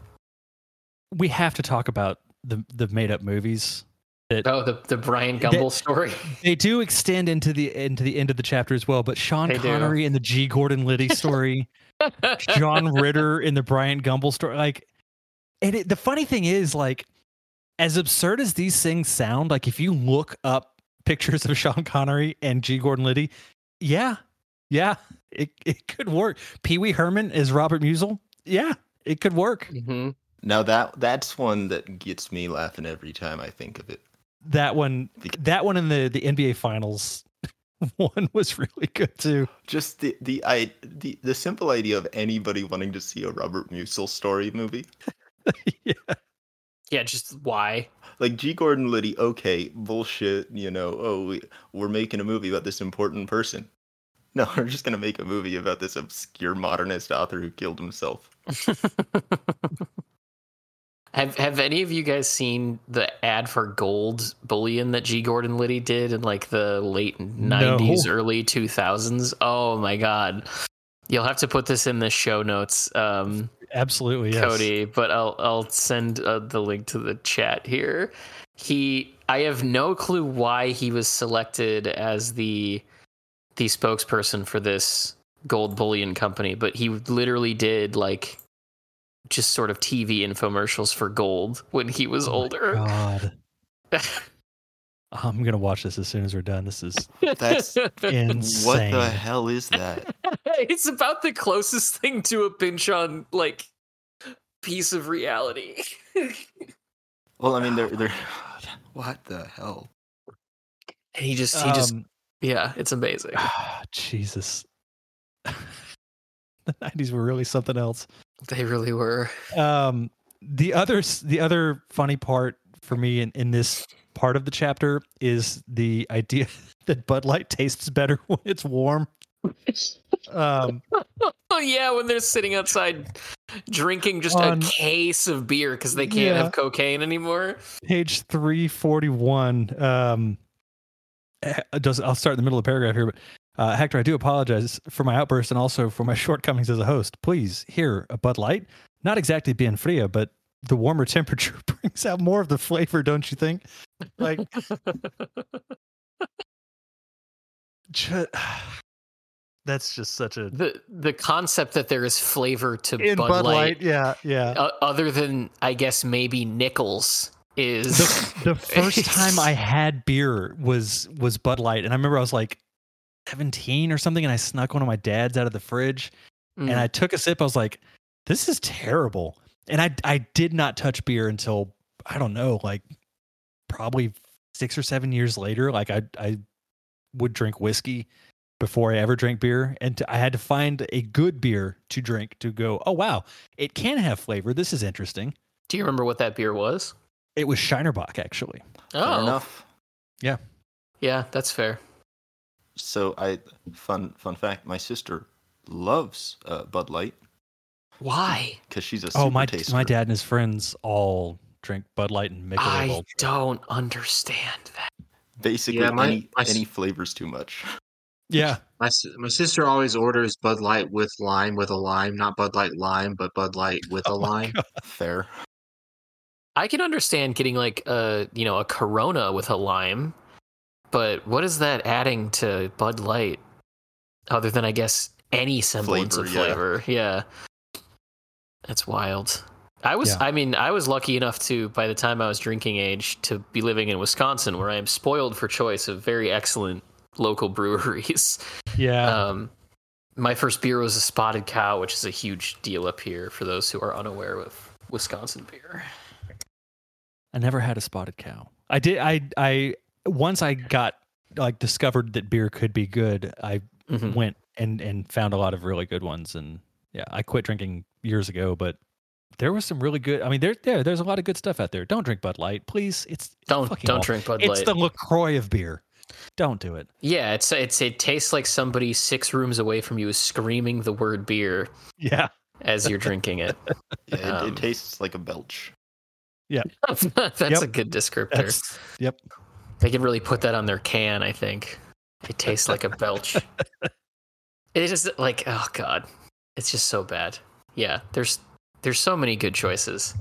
Not not that, you know, the overabundance of local breweries did not keep me from drinking PBR for most of my adult life. Uh, it did not, but still, there there are better choices than Bud Light. PBR is a better choice than Bud Light. But that's a low bar to clear. Drink Mickey's or Steel Reserve before Bud Light. Oh my god. So Well, fun I- fun fact about Steel Reserve, that won a blind taste test by like an actual beer I- like I think I heard about that. yeah. It's remarkably decent for the price. Yeah. Every time I see see Steel Reserve in a let's face it, a gas station, um, I I always look at that can like, man, that just looks like something that somebody wearing a wife beater sitting on a porch would be drinking in like a really like You're not going to make good movie. choices drinking that. No, Yeah. no, not at all. Anyway, throughout this entire recording, I've been drinking a working draft uh, beer, which is a Madison Beer Company. So Nice. it gives you a better option for drinking than Bud Light. Uh, anyone else have any funny parts from the chapter besides besides that? Okay, so that So- brings us. Yeah, go ahead, Will. So, uh, uh, two things. First of all, Luke, were you going to say something? I felt like we kept cutting you off. No, no, it's fine. Okay. Um, my my funny part of the chapter is, uh, sorry, no page number, listeners, but the right after we find out about what happened to Ditzah's film archive. How about Ditsa? Still with her friends, hiding out. She's okay, but she's scared. Well, so was Prairie. She had no choice but to stick with these two, and was only marginally reassured by the $135,000 manufacturer suggested retail price of the ride they took to Vineland. The ultimate four wheeling rig, a Lamborghini LM002 with a V12 engine that put out 450 horsepower, custom armored, wired and dialed to the hubcaps. It was like be- it was like being taken off in a UFO.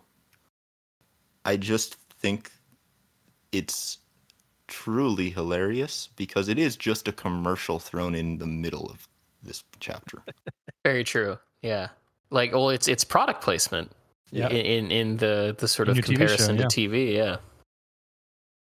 Just suddenly, one of the characters is like, "Oh man, I." It, there's like a, I don't think it's purposeful product placement, but in the first episode of Justified, there is a scene where one of the characters talks about how Lysol is the greatest cleaning product known to man, and she mentions like how she uses it so often that when I was watching, I was like, man, if this wasn't like a country redneck character who's talking about using Lysol to clean up the blood that got on the carpet from her shooting her own husband three days ago, I would think that this is a, a piece of product placement because it's a real effective ad just midway through Yeah. this episode.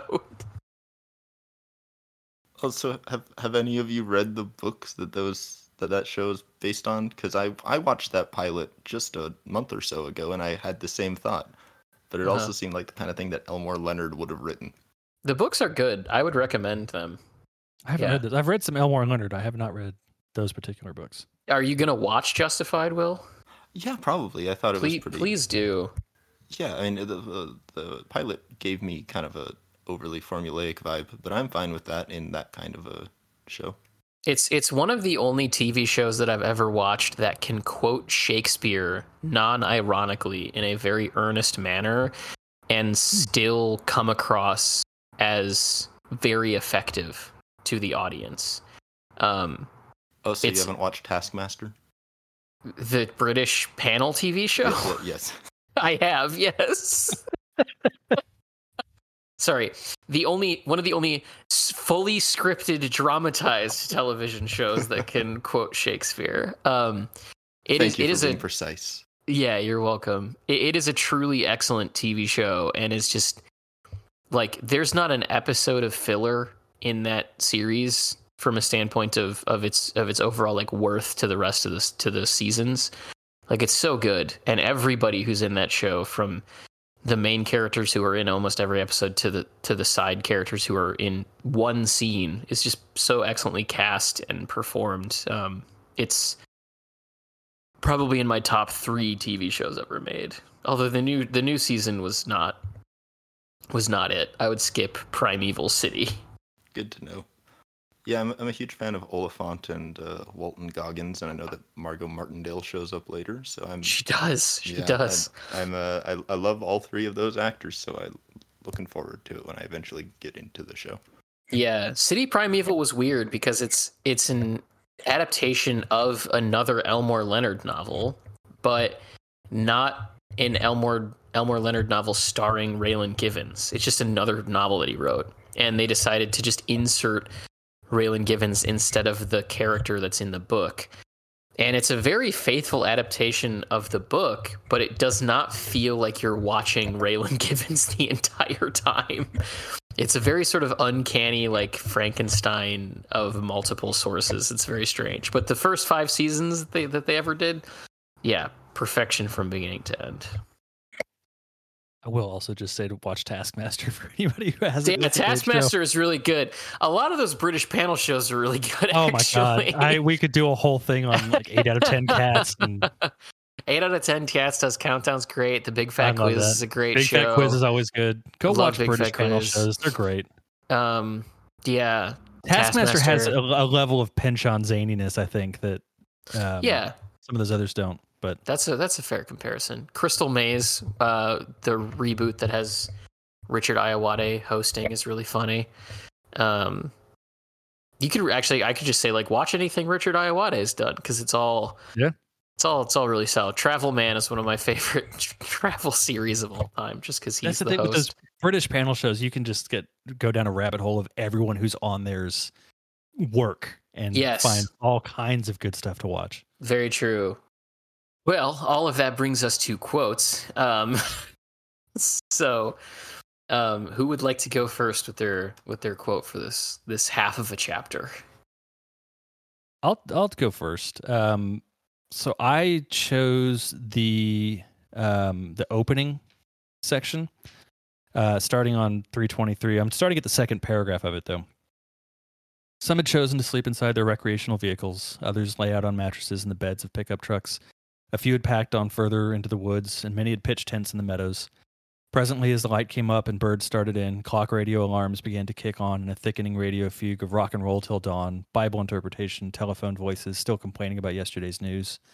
Behind the mountains that climbed from here inland, morning glory blue light grew in the sky. Soon toasters and toaster ovens, wood fires, RV kitchen microwaves, gong sized skillets over propane flames, all working on bacon, links, eggs, flapjacks, waffles, hash browns, French toast, and hush puppies, were sending out branching invisible fractals of smell, reaching all over the place fat smoke, charring spices, toasted bread, just made coffee. People who'd slept overnight in the woods began to wander in. Blue jays appearing on foraging patrols, shrieking, bullying, scavenging, seagulls, seagulls of the redwoods. Radio weather reports called for a real scorcher even down in Vineland after all the fog burned off. Younger cousins looked at the sky and into one another's backpacks. Fishermen set off along the creek bed to see what might be up and feeding, and golfers tried to scheme ways to slip off for a quick 18 holes down at Las Sombras, a genuine links behind the fog hung coast of Vineland.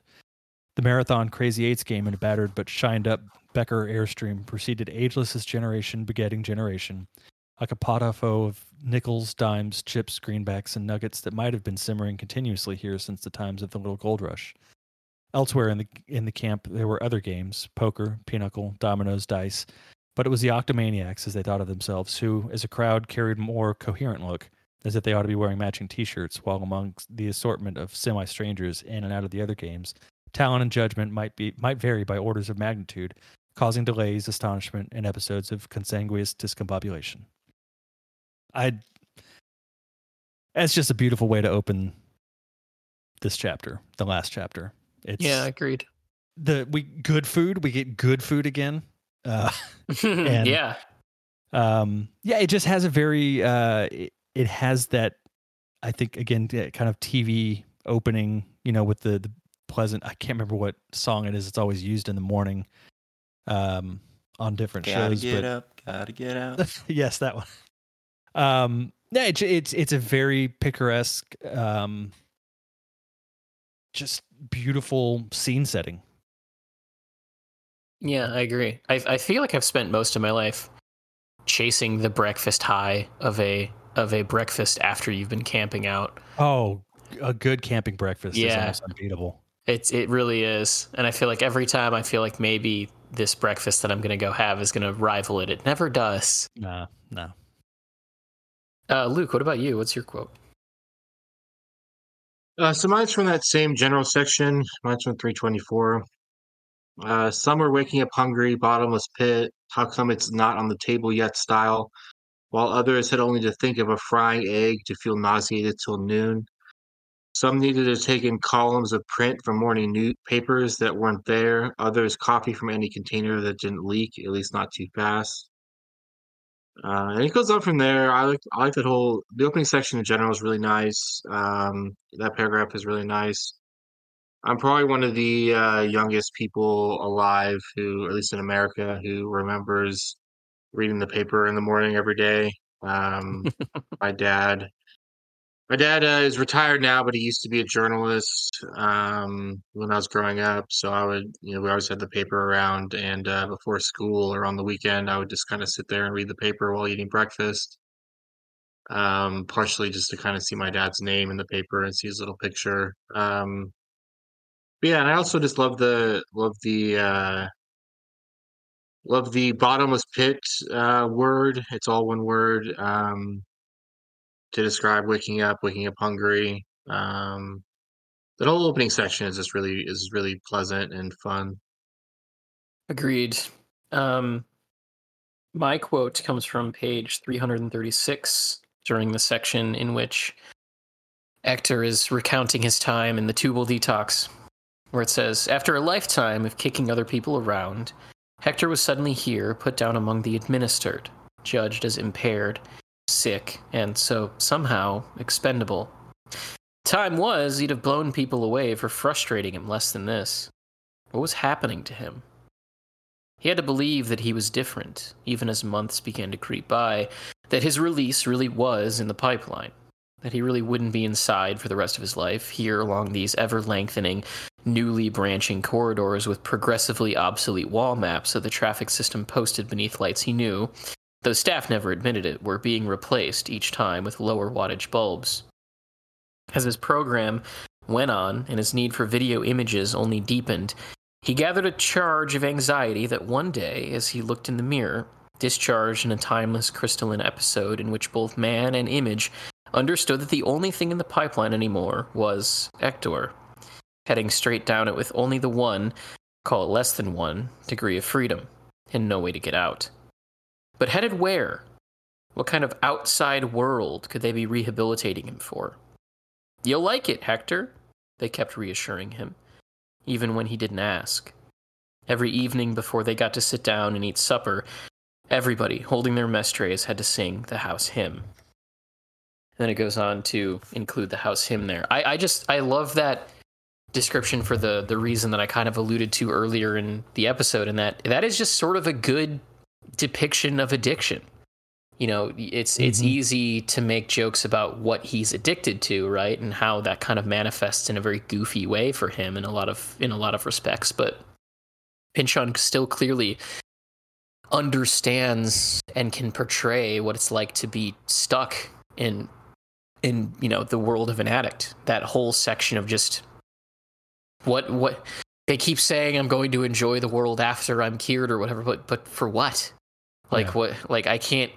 You know, when you're in that cycle of addiction, you cannot physically understand necessarily what what the world outside of that looks like because it's so foreign to where you're at at that point and the thing that your your mind or your body is physically addicted to is is pretty all consuming to to obscure that I, I think it's it's really excellently done and then just sort of describing the ways in which that facility is is changing and expanding, maybe with the expansion of of more people being invested in the idea of recovery, or you know, more money getting flowed into it from one source or another. It's it's interesting that you're trapped in this place for so long that you begin to just denote small changes there, such as the lights getting dimmer. Uh, because you really have nothing else to focus on other than that that sort of sterile environment that you're you're sort of stuck in for however long your detox takes. I I loved that inclusion. And Yeah. that, yeah, go ahead, Will. I was. gonna- I, I'm really glad you chose that section, and that this time, have, hearing it, and subsequently reading it through, it did remind me of kind of, you know, the ways that you could also read this as like, is this detox facility in any way going to help anyone? Is this, you know, sterile? Is this sterile environment surrounded with fluorescent lights helping anything in any way? Mhm. Even if you take it for granted that he is harmfully addicted to television in some way that hasn't been cre- created by this facility. Yeah, definitely. It it reminded me somewhat of of a pretty famous section uh, in Infinite Jest where Kate Gompert is describing her depression to her her doctor and the like gulf of knowledge between her doctor and her from what that illness is like and whether or not being in that facility is really going to help anything. I think D- Dave Foster Wallace does it better, but I do think that they're they're pointing at very similar targets between those two sections. Uh, it's been a while since Will went last, so here's your opportunity to to take up your previous mantle, Will. What, what, which was that of getting my choices stolen? Of, of just of just reading your quote last, yeah. Oh, I, I have to say, uh, all of the, your quotes, every one of you did choose one that I considered. So clearly, we're we're converging on a certain vibe. Mhm. Uh, and I'm going to go with one that I was worried that you were going to steal, Kate. Oh, Um, so it's uh, sorry, no page numbers, everybody, but it's it's right at the end of the meeting between Frenesi and Hector. the dancing. hmm Yeah, yeah, yeah. Ooh, that was good on my choice. list. Do me the honor. It was a subset of Northern Ice Perez Prado charts, mambos, cha-chas, steps she hadn't done since she was a girl. Despite his attempt to convey seedy decrepitude, she discovered grace, muscles, and that rhythm in his shoes. Hector was interested to find himself with a heart-on, not for Frenesi, who was here, but for Debbie, who wasn't. That girl in the Mormon makeup who'd always held the pink slip to his heart, and the memory of the last time they danced together to the radio in the kitchen, with the lights off, and the night of love and sex strangely as always intermingled. In other embedded rooms, the croupiers called, the winners shrieked, and the drunks cackled. Plastic foliage the size and weight of motel curtains rippled slowly just below the human threshold for seeing it, arching high against the room lights, throwing lobed and saw- sawtooth shadows, while a thousand strangers were taken on into a continuing education in the ways of the house, and in general what, what, what would be expected of them along with the usual statistics and psych courses, and Frenesi and Hector had somehow danced out into the into all the deep pile and sparkle of it, like a ritzy parable of the world, leaving the picture of Prairie face up on the table, she and Desmond both squinting upward at nothing, at high risk for hostile magic against the image, the two most likely means in here being fire and ice. But there the Polaroid Polaroid lay, safe, till it was rescued by a Las Vegas showgirl with a hard glaze but a liquid center, whom Prairie reminded of a younger sister, and who returned it to, pra- to Frenesi when she came around the next day. Her heart pounding, her skin aching for it still to be there, to find it again and claim it. Uh, beyond the the really wonderful, tiny little bit of characterization towards the end there, Mm-hmm. I think it's a really beautiful way to convey the way that Hector is still like a, a, a human being with emotions and sincerity, even if his brain has been screwed up through all these things, even if he is trying to be a bad guy in a weird way. That he he is, you know, he's dancing. Keyword with- trying. Yeah. yeah, exactly. And that underneath it all, he is a man who loves to dance with his wife and wishes that he could just go back to that. Mm-hmm. And I, I, do think that to some extent, that's kind of what not necessarily convinces Frenesi, because clearly Prairie is the one that does that. but I think that you know her feeling his sincerity in that very physical way. I think not not not his erection. Just to clarify, because I I'm imagining somebody hearing what I'm saying and misunderstanding it. Not saying that, Uh-huh.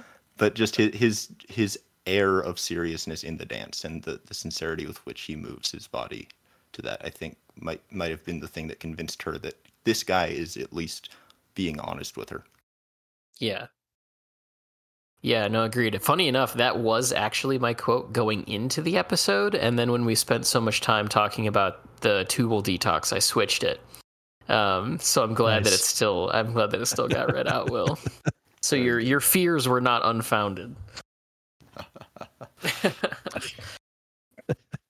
So, um, with that being said, uh, Cody, you have a, a listener comment you wanted to bring up. Yes, I I do want to say thank you to Dan. Um, Dan emailed us um, Friday pretty early, thankfully, uh, to notify me that um, I had mistakenly left in some additional audio on the original uh, release for the chapter 14 episode that made things a little bit weird. So I apologize for everyone who uh, heard multiple voices talking at the same time and heard ad read takes that weren't intended to be in the episode at the same time as the discussion. Uh, that was just a a miss on my part uh, in editing everything. So I apologize for the confusion there. It should all be fixed now, um, and it should be back to just the normal uh, thing. Uh, so again, apologies for anyone who was confused by that. That was not intentional. Um, and I thank you, Dan, for uh, for mentioning that to us. Thanks. And also, uh, all of the episodes where Will seemed to be quieter for you Spotify folks um, Mhm. should be fixed now. Uh, so should thank be you, fixed. Yeah. thank you, Cody, for all of the excellent work you've Yes. done there. Um, all right, everybody. So that does bring us to the end of our discussion on the first half of chapter 15. Um, we will be back next week as usual with the second half of chapter 15. And then, of course, we'll have the wrap up episode after that. But until we see you all next week, uh, thanks for listening, everybody. Bye. See ya. bye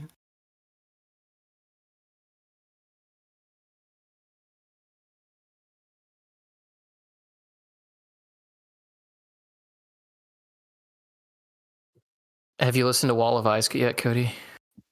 No, I haven't had time. Um, I was I got super wrapped up in some work stuff Friday, and I also was I I just I read through Our Wives Under the Sea in like two days. I think. That sounds about right. Um, Yeah, that was a damn good book. Thank you for for recommending that. I'm sorry it took so long to get to it, but damn, that You're was really fine. good. It is very, very good. Yeah. Yep. You can thank my ex fiance for that recommendation. Well, it was it, it had been on my radar for a long time, and yeah. um yeah when you did the bonus episode on it i was like okay i really need to go and pick it up now and then so yeah i loved it and uh my mom has it now so she's gonna read it at some point so Nice. Yeah. One of the one of the, the best written books I've read in quite a long time. And it, it there is no fat on that novel. No. You can't you can't cut anything out of that book and have it still work the same it way. was, yeah it was that was very good between that and finishing cryptonomicon i think i'm taking a break from reading stuff for a little bit That's fair. I just- cryptonomicon was really really good but i mean It's big. it's big and it's not uh, much like gravity's rainbow it's a very meticulously paced story so you really have to slow down and and take everything in as it's coming through um very well written Uh, maybe the I, of the stephenson i've read it's probably his best written um it's got some stuff in it that i think could have been trimmed but all in all i mean i, I loved it front to back Yeah, you've definitely made me want to read it faster than I otherwise would have. That's for sure. That's for sure. Yeah, I, I, I just need more people to listen to this album so that I know whether I'm crazy for thinking that it's not not good or or not. i'll put it on i'll put it on tomorrow when i, I Please do. I I went to the record store today, um, at which which speaking of, I I made the wrong outfit choice. I put on my. Do you know the label Heavy Psych Sounds, uh, Cody? Yeah, yeah. Yeah, I I bought a T-shirt from them that says uh, six six six Smoke Weed and Hail Satan. Um, nice. And I went to the record store in it, which that's fine. But then I went to the grocery store afterwards, and it was a Sunday afternoon. And oh boy, the looks that I got uh, walking around that grocery store with that T-shirt on and my Battle Vest. Not a great, not a great twenty minutes that I spent inside the Woodman's. Um, but I I brought up I brought this up to one of the guys that works at the record store here, where I was like, "Have you listened to that yet?" And he goes, "Yeah." And I was like, "Did you like it?" He went, "No." And then I immediately, I think I just went, "Thank God," because like the amount of articles that have been written about that a- album, like about it being better than the first one, about how we should Uh-uh. all be happy that the smile is around, that we should all like love the smile while we still can. I'm just like, what are what are all of you hearing here that just I have just as like I don't know blown past me. I don't understand. Yeah, I can't. I, I think it says a lot to the like when I listened to the first album. I just never went back to it after Yeah. maybe listening to it twice. Yeah. Um, but yeah, I'll I'll I'll give it a spin at some point. I've been like, I don't know, my my music in the last week. I'm, I'm I have my title pulled up right now, and I've I something clicked. I, you know what? I bet it was. Um, I've been trying to. My daughter's really into um female fronted bands or just female musicians. Like she wants to hear a lot of that. So I've been trying to like show her what I can of Mhm. what I like. So like last week I was trying to I was showing her uh Liz Phair and Tori Amos. Okay. Um and Mary Timony too came up a few times and um so she li- I don't think she dug Tori Amos too much, which I get. That's a very acquired taste. yeah. That's fine. I like it, but I think maybe when she's a little bit older she'll appreciate that more. But she really she really dug um the the Liz Phair album that I had on. So I ended up going on a deep dive of her discography again. I need to listen to her new album. I Liz Phair? Yeah. Yeah, I haven't listened to that either.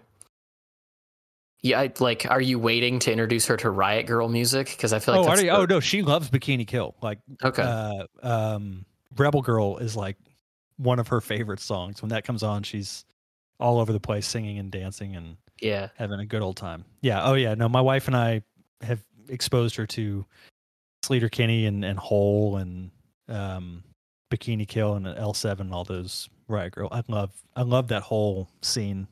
great. Yeah, the the amount of money that I wouldn't pay uh, to see Veruca Salt live. Um, Holy shit! I know. And Yeah. they got they got back together not too long ago. I don't know if they still they put a new album out.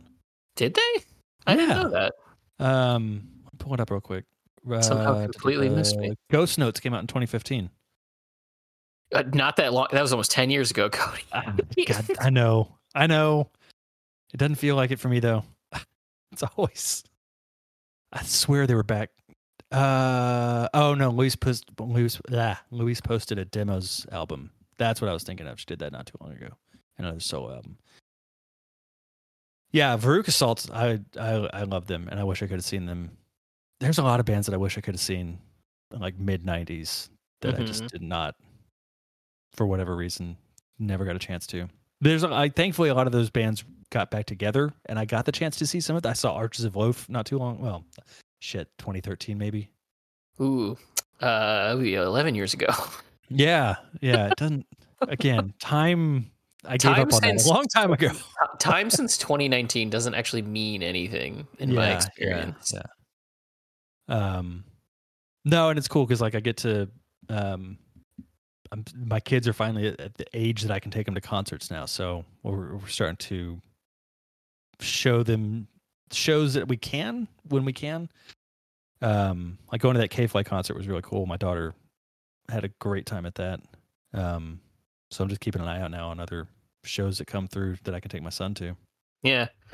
If you're looking for an interesting artist uh, to like, I don't know, break out of a mold or so, um, oh god, what? Uh, it, the album's called Living Torch.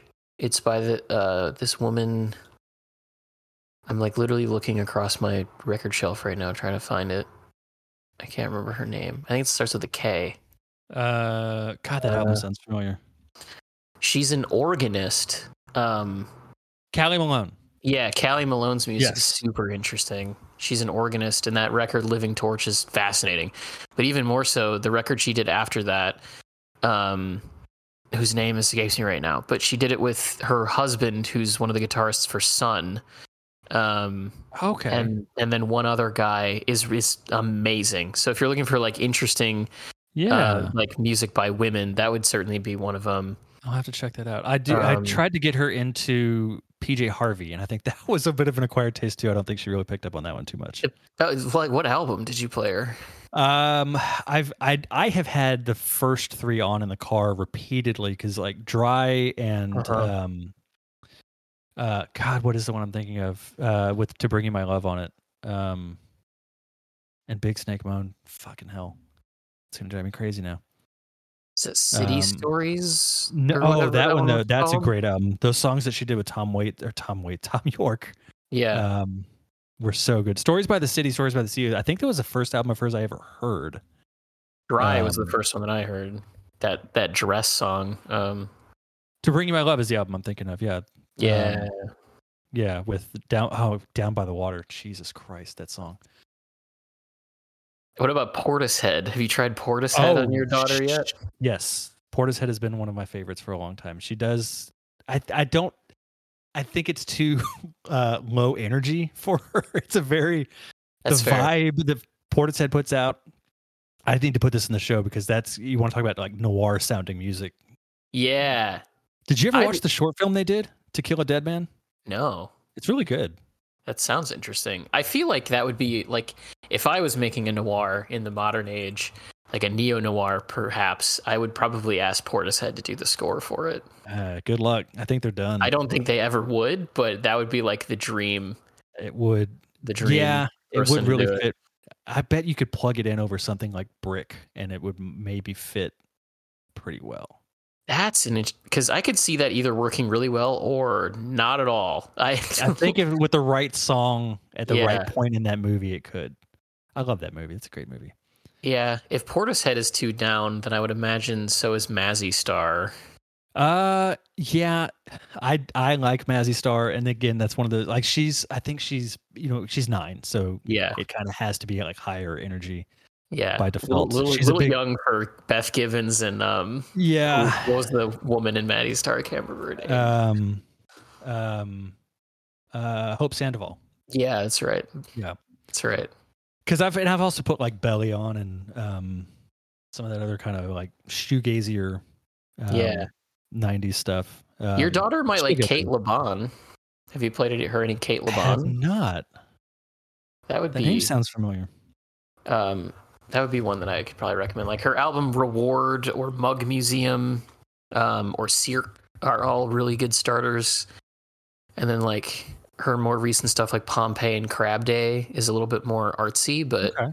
um those three are those are a bit more upbeat. She was a really good guitarist. She doesn't really play guitar on her records now, but um Cyrk, Mug Museum and Reward I think are all, are all her playing the guitar as well. But she's a really interesting songwriter. That's what I've been trying to show her is like the the women who play instruments. Like that's why I picked up on. Uh, I was like, I need to show her Mary Timony because Mary Timony's guitar playing. I don't know if you've ever heard her stuff. Um, is very especially like her post helium early solo albums had a lot of like um mixolydian mode kind of stuff like that medieval sound um and she has this really i don't want to say flat but a very like kind of deadpan voice that really accentuates a lot of that Mhm. um check out uh the golden dove is probably her best solo album um, oh sure, yeah, yeah. and she's got um i think she has a new solo album coming out this year she was on you uh, you're familiar with Bandsplain, right the Aussie Yeah. Show Yep, I love so that she show. has that yeah she has that 24 question party people show that, she's doing part now. of it I haven't really wa- listened to most much Okay. of. i don't i haven't really either but mary timony was on the most recent one um Mhm. so i listened to that and boy she's been through quite a rough patch lately and um i'm wondering if that's going to influence a lot of her new album but yeah Have that's i think that's the only one of the 24 question people I've listened to in its entirety. Fair, yeah. Have you played her um, Saint Vincent? No, I do. I haven't listened to Saint Vincent in a while. That would be another person that I'd immediately go to as far as like women, um, like Yeah. singer songwriter and guitar players. She's great. Yeah, because I showed her. Um, we've I've shown her a lot of Sonic Youth, especially the stuff that Kim Gordon did, and some of Kim Gordon's.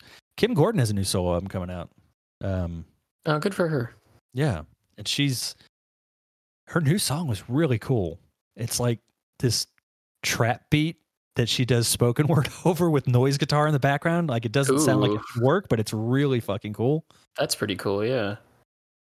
I mean, obviously, you know, Lux Interior's the singer, but uh, Poison Ivy was a great guitarist. So you could you could do some cramps. Yeah, yeah. Um, and I, I Poison Ivy does have solo material, but I don't know how how worth listening to it is. Or I don't think I've ever heard. I've I've listened to the Cramps, but I've not heard any of the solo stuff. That yeah, Siouxsie and the Banshees obviously would be yeah, yeah. another big one. I'm trying to think of like. There's one particular. Oh, Marnie Stern would be another one that I would probably think of. Hmm. But there's this one. Uh, she does like Aimee Mann. That's another one that I've played her a few of Aimee Mann's more upbeat songs. She likes. Oh, those. nice. There's one particular guitarist, like singer songwriter. I'm trying to remember. I think she was in a relationship with uh, the front man for the Queens of the Stone Age for Brody Dalle. I was just thinking yeah, about Brody. Dalle. she's- Yeah. she likes Brody Dalle a lot. Yeah, Okay, that would be yeah. That'd be her solo album was really good too. Brody Dalle's solo material is really good. He's I great. I could. I think I listened to that more than anything she did with the Distillers. But Yeah, that's that's understandable. Yeah, they were married between 2005 and 2019. mhm, that yeah, that whole relationship exploded pretty badly. Yeah, well, Josh Homme was a bit of an alcoholic for uh, a hot minute. Yeah, yeah. They put on a good show. I saw Queens of the Stone Age a few times. They were good. Queens of the Stone Age is a band that I am would be entirely interested in seeing live, dependent completely on what the lineup of the band is.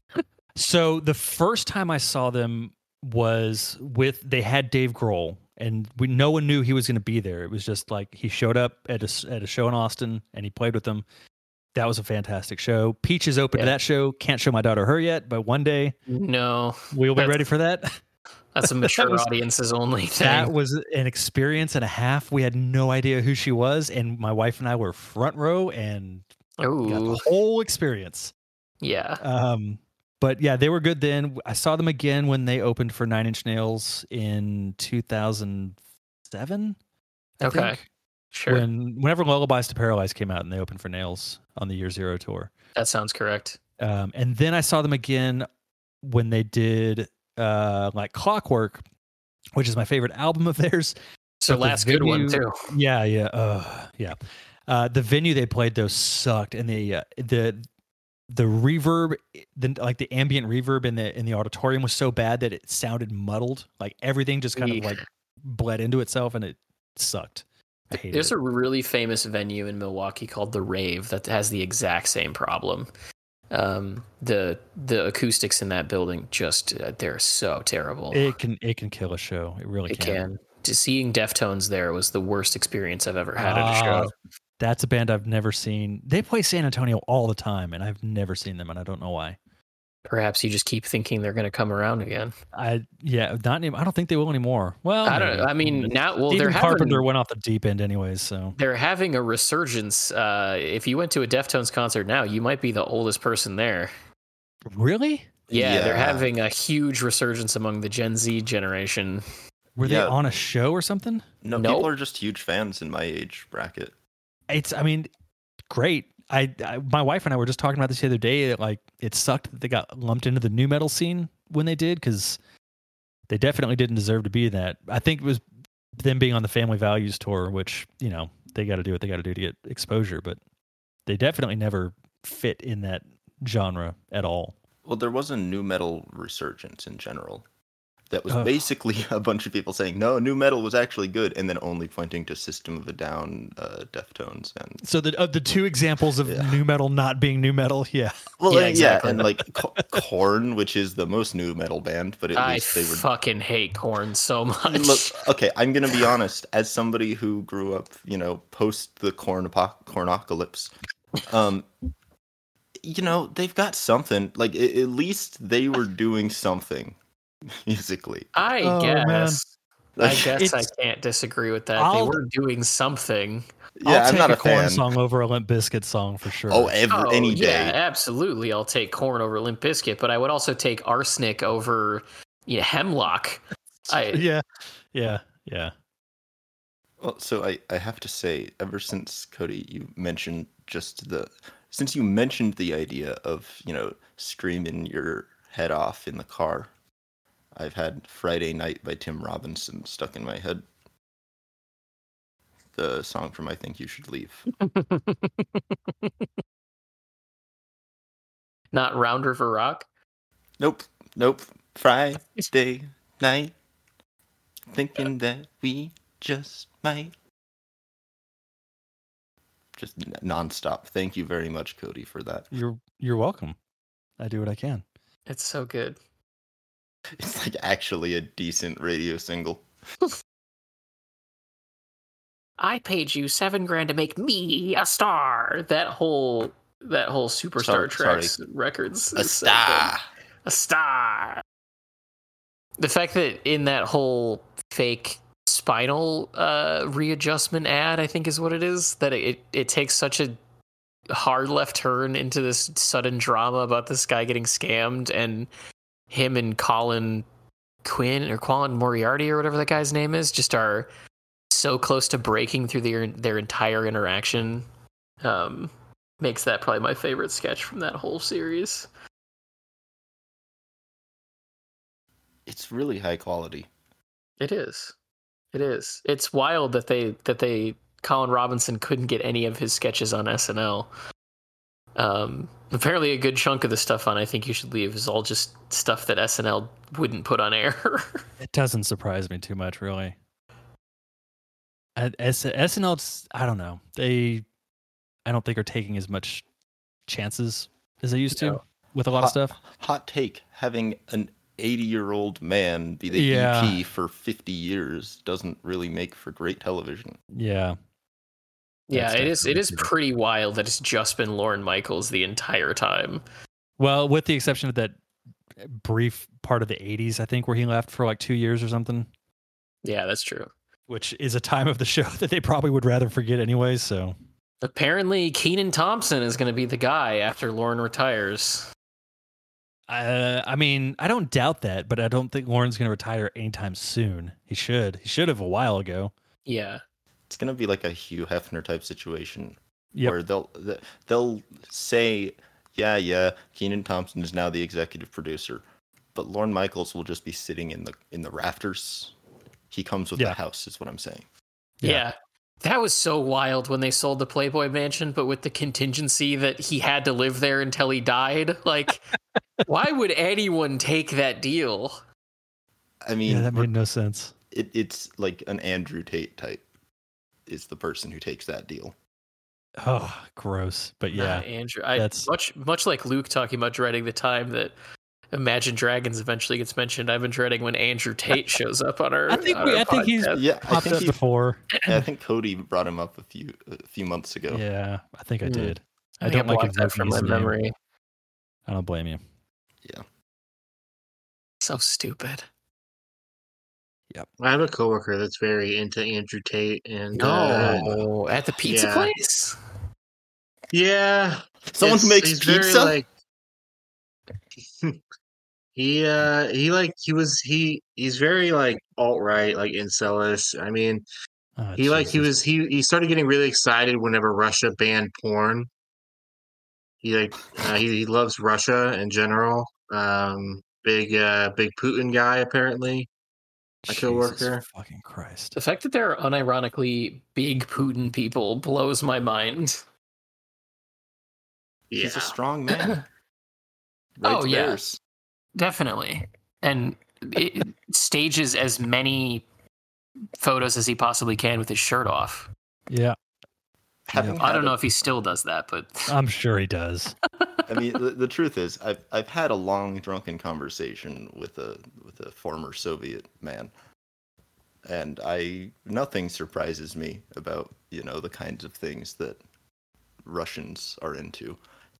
It is more surprising when it's an American, but honestly, looking at the Trump stuff, eh, it's not that surprising anymore for me, at least. yeah, I suppose.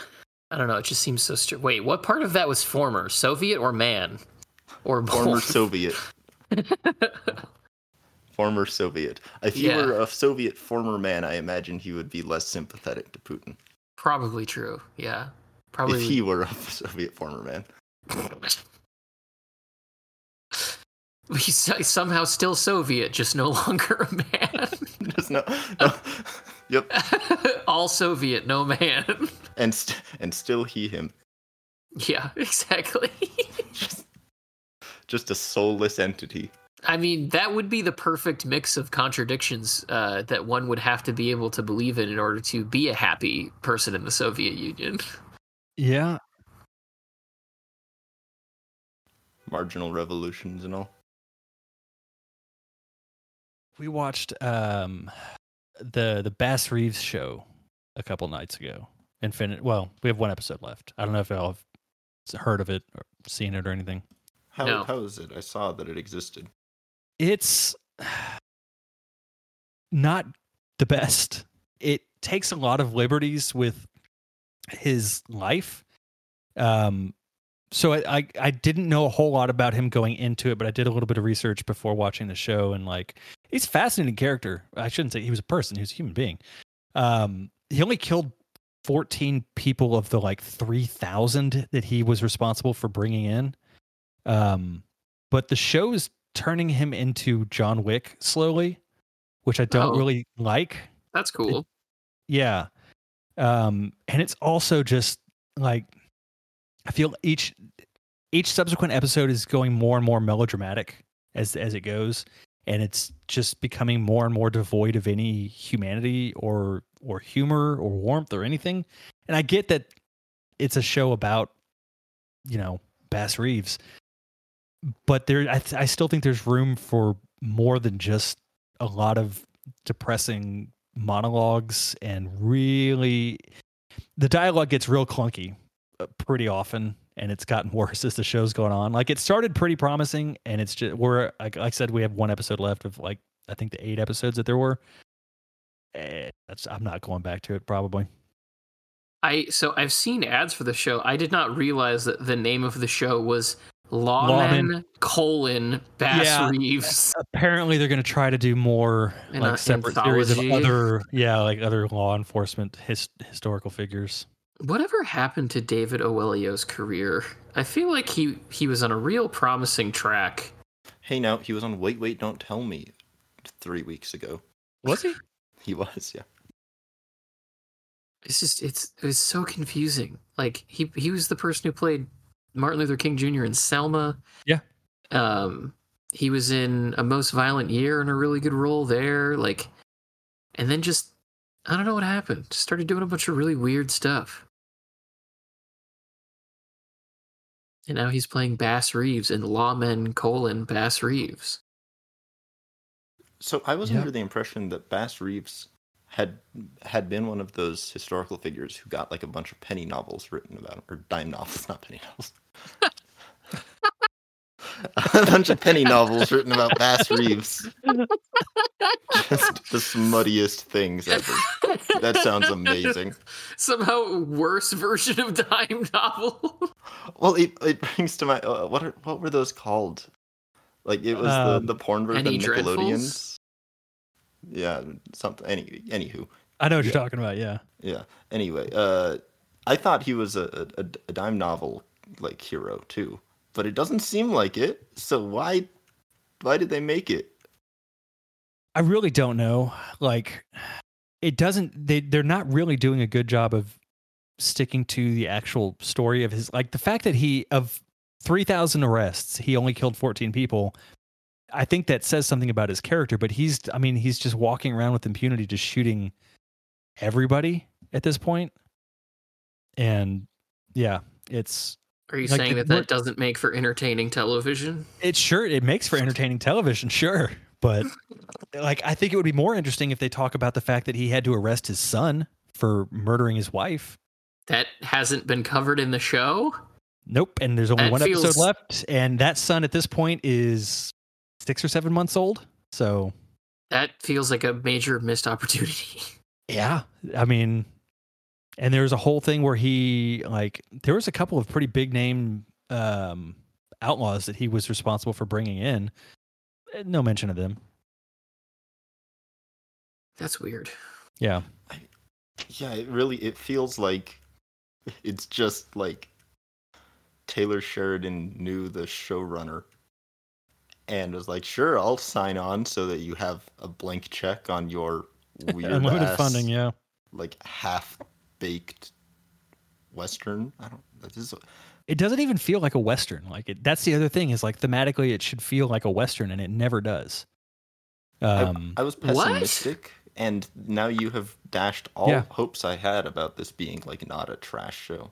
it's, so- yeah. It's it's not really a western. It doesn't cover any of the important people that he arrested over his life, nor does it get into the drama of him arresting his son for murdering his wife. Unless That's the like- last episode pulls out some like huge time skip and manages to bring that around, yeah, it's not.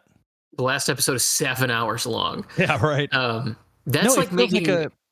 It feels like a procedural. That's the kind of show it is. Like, that's that's really weird. That's that's like making a biopic about like OJ and only covering the football. yeah, that's essentially like, yeah, You've heard about the trial. Now find out about the man. juice. the juice is loose. We're not Oh really my God. interested in uh, the last, you know, what most people know about him. We're really interested in That's been done. what what's below the pop culture figure. Yeah. What makes him tick? What do people not know about OJ Simpson? well, he played football and was a pretty He good was- Do a whole back. episode about Hertz commercials too. He There wasn't you go. black. Ah. that's that's wild. Yeah. It really it really felt like there was a period in television in like maybe the early 2010s where the anthology series was like a huge thing. And it feels kind of weird looking at this IMDb page for Lawmen colon Bass Reeves Thank That- you for continually calling it that. That they seem to be trying to bring back the anthology thing because I feel like that kind of went the way of the dodo by like 2019. yeah, you don't you don't really see it anymore. I'm trying to Is think of it- the last one they did really was like maybe American Horror Story. I Well, don't like, think there's it's Fargo. down. Fargo's an anthology. Fargo, Yeah. yeah. That's Fargo. true. They took several years off between this current season and the, the previous one, but Well, they took even longer between the third and the fourth. that's true. And the third season was, I feel like, the last one that I enjoyed watching, but um, I haven't seen the new season. But like, True Detective was an anthology series, and holy hell, the absolute disappointment between the first season being like the greatest eight hours of television ever done, and then everything afterwards being varying degrees of mediocre. Um, so that was an anthology. American Horror Story was one, Cody. Yeah. Um, American Crime Story. They did like oh yeah. three Yeah. seasons of that. Then they did another. It was like another crime series that was on FX because the first season was OJ and the second season was the shooting of Ver- Yeah. Gianni um, Versace. Oh, I thought that was the, the American Crime Story. You'd think so, but there were No. two different anthology series both that did both those did two? OJ in their first season. Well, but the, I thought that the American Crime Story did the Gianni Versace assassination. There, one of them also did the Menendez brothers, and then also did, um, they did one with like a political thing. I know that there was two OJ anthology series at the like the same time. For sure. unless I'm think misremembering. No, there that were two at the same time. Yeah. Yeah, that, that part's 100% true. Yeah. American Crime Story. So American Crime Story did Gianni Versace in the second season, and then the third was the Lewinsky scandal. Yeah. Hmm. So who did the Menendez brothers? Because that's the other one. Fucking Ryan Murphy is all I have to say. I hate every program he's had a hand in. Just, you know, Glee, that great television. Oh God! Don't even get me fucking started on Glee. Oh yeah, Law and Order True Crime. Oh, Jesus. That was who did the Menendez uh, series. But yeah, there's like a whole, it's like a whole anthology series thing. American Crime by John Ridley. Apparently, there's also a store in downtown Madison called Anthology. What could you possibly be selling? It's, it's Anthropologie knockoff. Oh, so just like really overpriced clothing. Yeah. very very cheaply made, but very puffed up scarves. Yeah, Vases that can't be oriented. so true.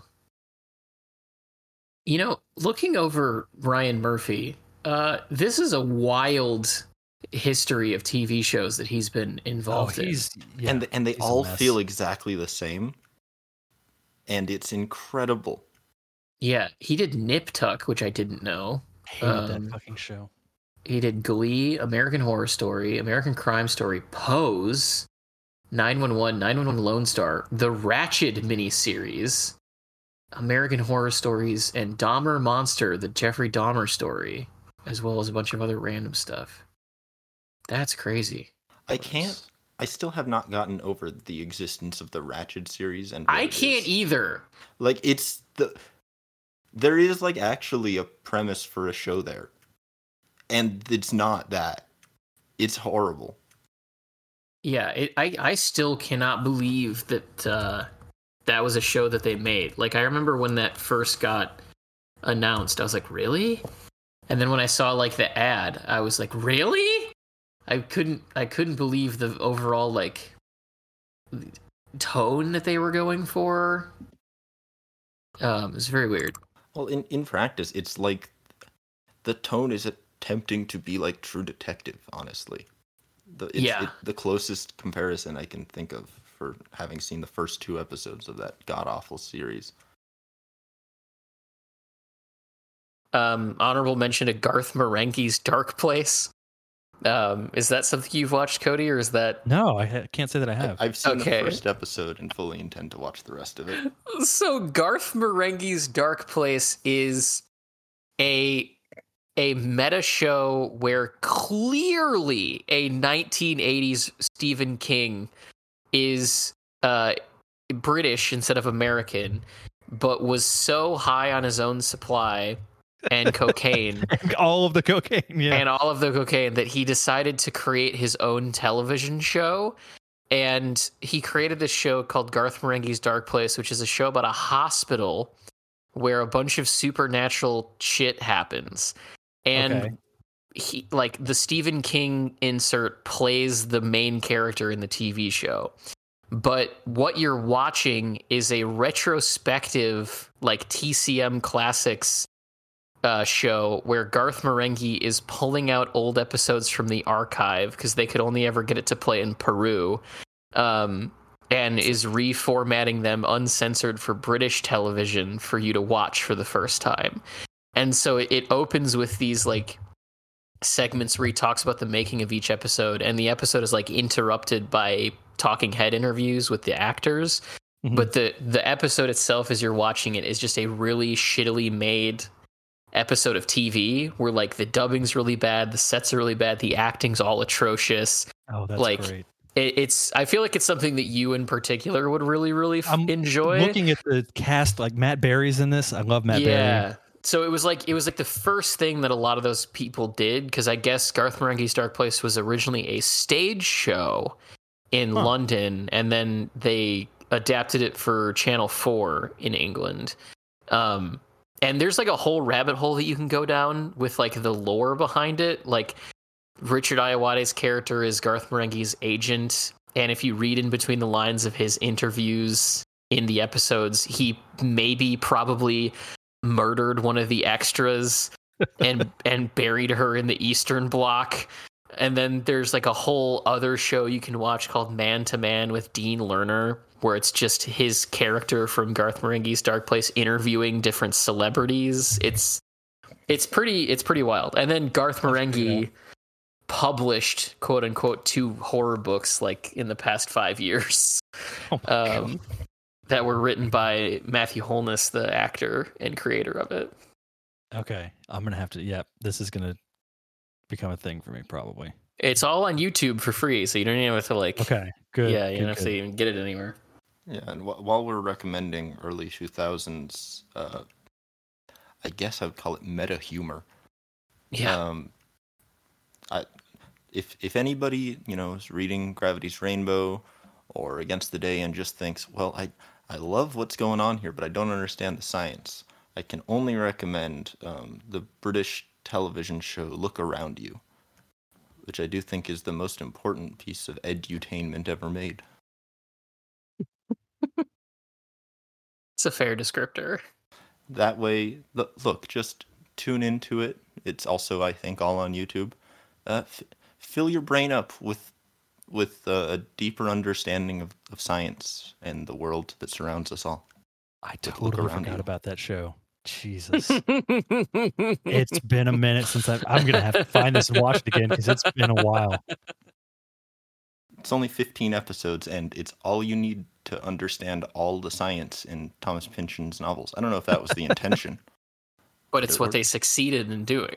If Exactly. you if you like the like, this is the like Edgar Wright and and Simon Pegg crew. So if you like that stuff, this is it's up that alley.